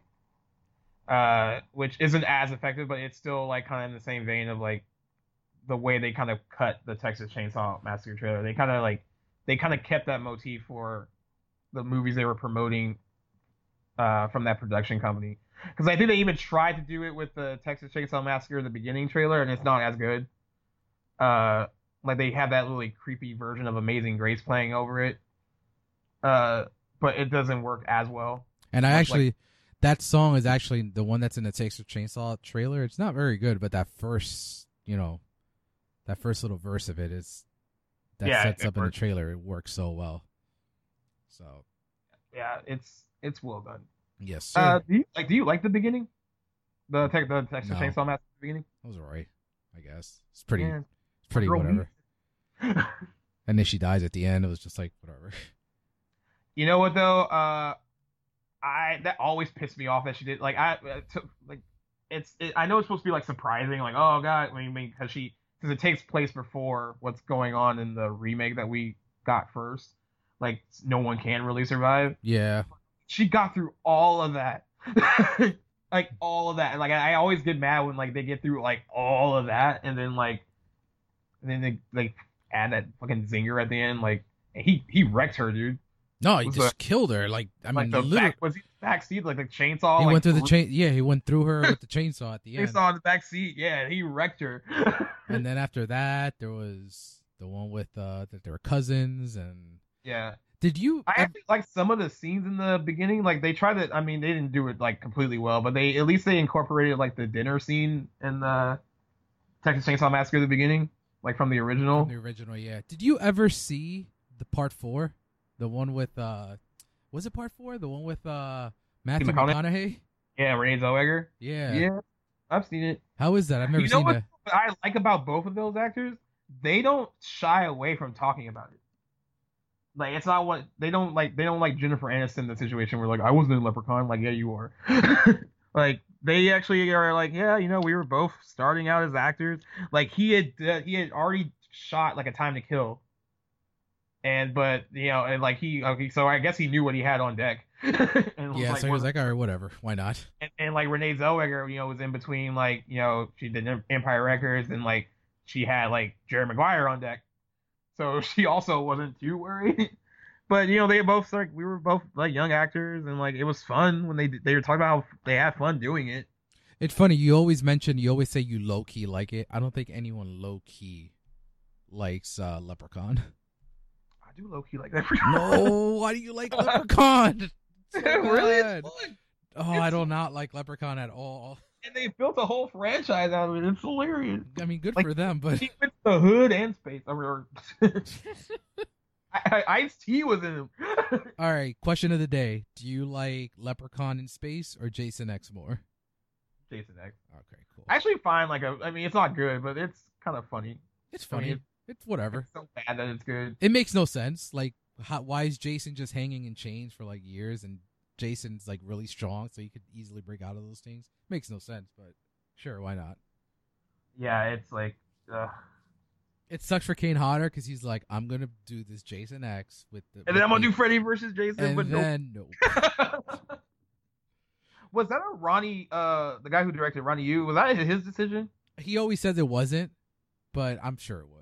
And it sucks because I've met Kane Hodder and I've spoken to him on like numerous occasions, and he always when it, when that topic comes up, he's definitely always gives off that disappointment. Like, man, I did I put all this work for like five movies, and then you just like completely throw me out when with the movie that was probably going to give him the most money in terms of like gross and um pay pay for him. I think it would have been great great role for him. And now he does uh have you seen Hatchet? Oh yeah, I love Hatchet. So yeah, he's he's pretty good in that. He's what is it? Victor Crawley? That's his name. Probably. Yeah. So I haven't seen part two and three. Right? Is it any good? Uh, yeah, actually, like, oh, that's another franchise that Danielle Harris has like jumped into. Yeah. Apparently, Uh, in her last panel, she says she wants to be a director now. So Oh, damn it. I mean, I I want her on like a solid TV show, you know. like yeah, that's true. I think she deserves like a you know a TV show. Not another. I mean, I- it's cool. I, I feel like she like she doesn't mind being like a genre actress. Like she's known for it, and like, you know, it's it's paid her bills. But like, I feel like she could pop up on like a CW Fox show. Like I don't know. Like seems like she's worthy of it. She still looks young. Like it's not like she's like aging horribly or anything. Like the fact that she played high school ten years ago, and Halloween. How, she's in her forties too now. yeah, but she looks good. No, she looks great. But yeah, the I fact that she's I in her remember like I remember being like, man, like she's gonna be so hot eventually. I mean, I know she's older than me, but like you see, you're watching like Halloween when you're a kid, and I'm like, that girl is gonna grow up to be It's you, you know what's funny because I've talked I've discussed I've talked about this with Jen and I was like because when I saw Halloween four and five I was a kid so I was like oh she's gonna be really pretty when she grows up and I told her I thought that and she's like isn't that kind of creepy and I'm like yo I'm like I was like nine years old when I saw that I think it's okay if I said that a girl that's my age is gonna be a lot pretty when she gets older Right. Yeah. So- I mean, we all thought it. I mean, I, I remember too. Like, I, I there's another example, and I didn't say it out loud, but Emma Watson back in the day when she was in Harry Potter and like when she first started out. Like, I low key, I low key head, thought it. Like, yep, yep. She's gonna be hot too, man. Because I low key thought it, and then by part three, I was able to say it when for Azkaban because she was like, because I was for Azkaban I was seventeen and she was like fifteen or sixteen at the time, and I was like, yeah, she's like pretty, and now she's like, Yeah. and she's hot. So I remember when the Bling Ring came out and we saw a trailer for it, and like my buddy was like, "Dude, you're all over this movie, right?" I was like, "Yeah, it looks good." He's like, "No, no, no, no, no, it looking good. Look at Emma Watson." and I thought she Like, was, and I thought like she looked, LA hot. and I thought she looked great in Perks of Being, uh, Oh yeah, of she was a pretty. Wallflower. So she was pretty in the Perks of Being a Wallflower, and she was hot in the Bling Ring. Like she can actually like like they made her because they made her like kind of like L.A. Beverly Hills hot. yeah, Uh, but yeah, I was like, yeah, that's another one. And like back in the day, and I was the only one that didn't think this about these two girls. I know a lot of people are like on the Mary Kate and Ashley Olsen train, like when they got older that they were going to be pretty. I never was on that train. and you were, and you were right about that.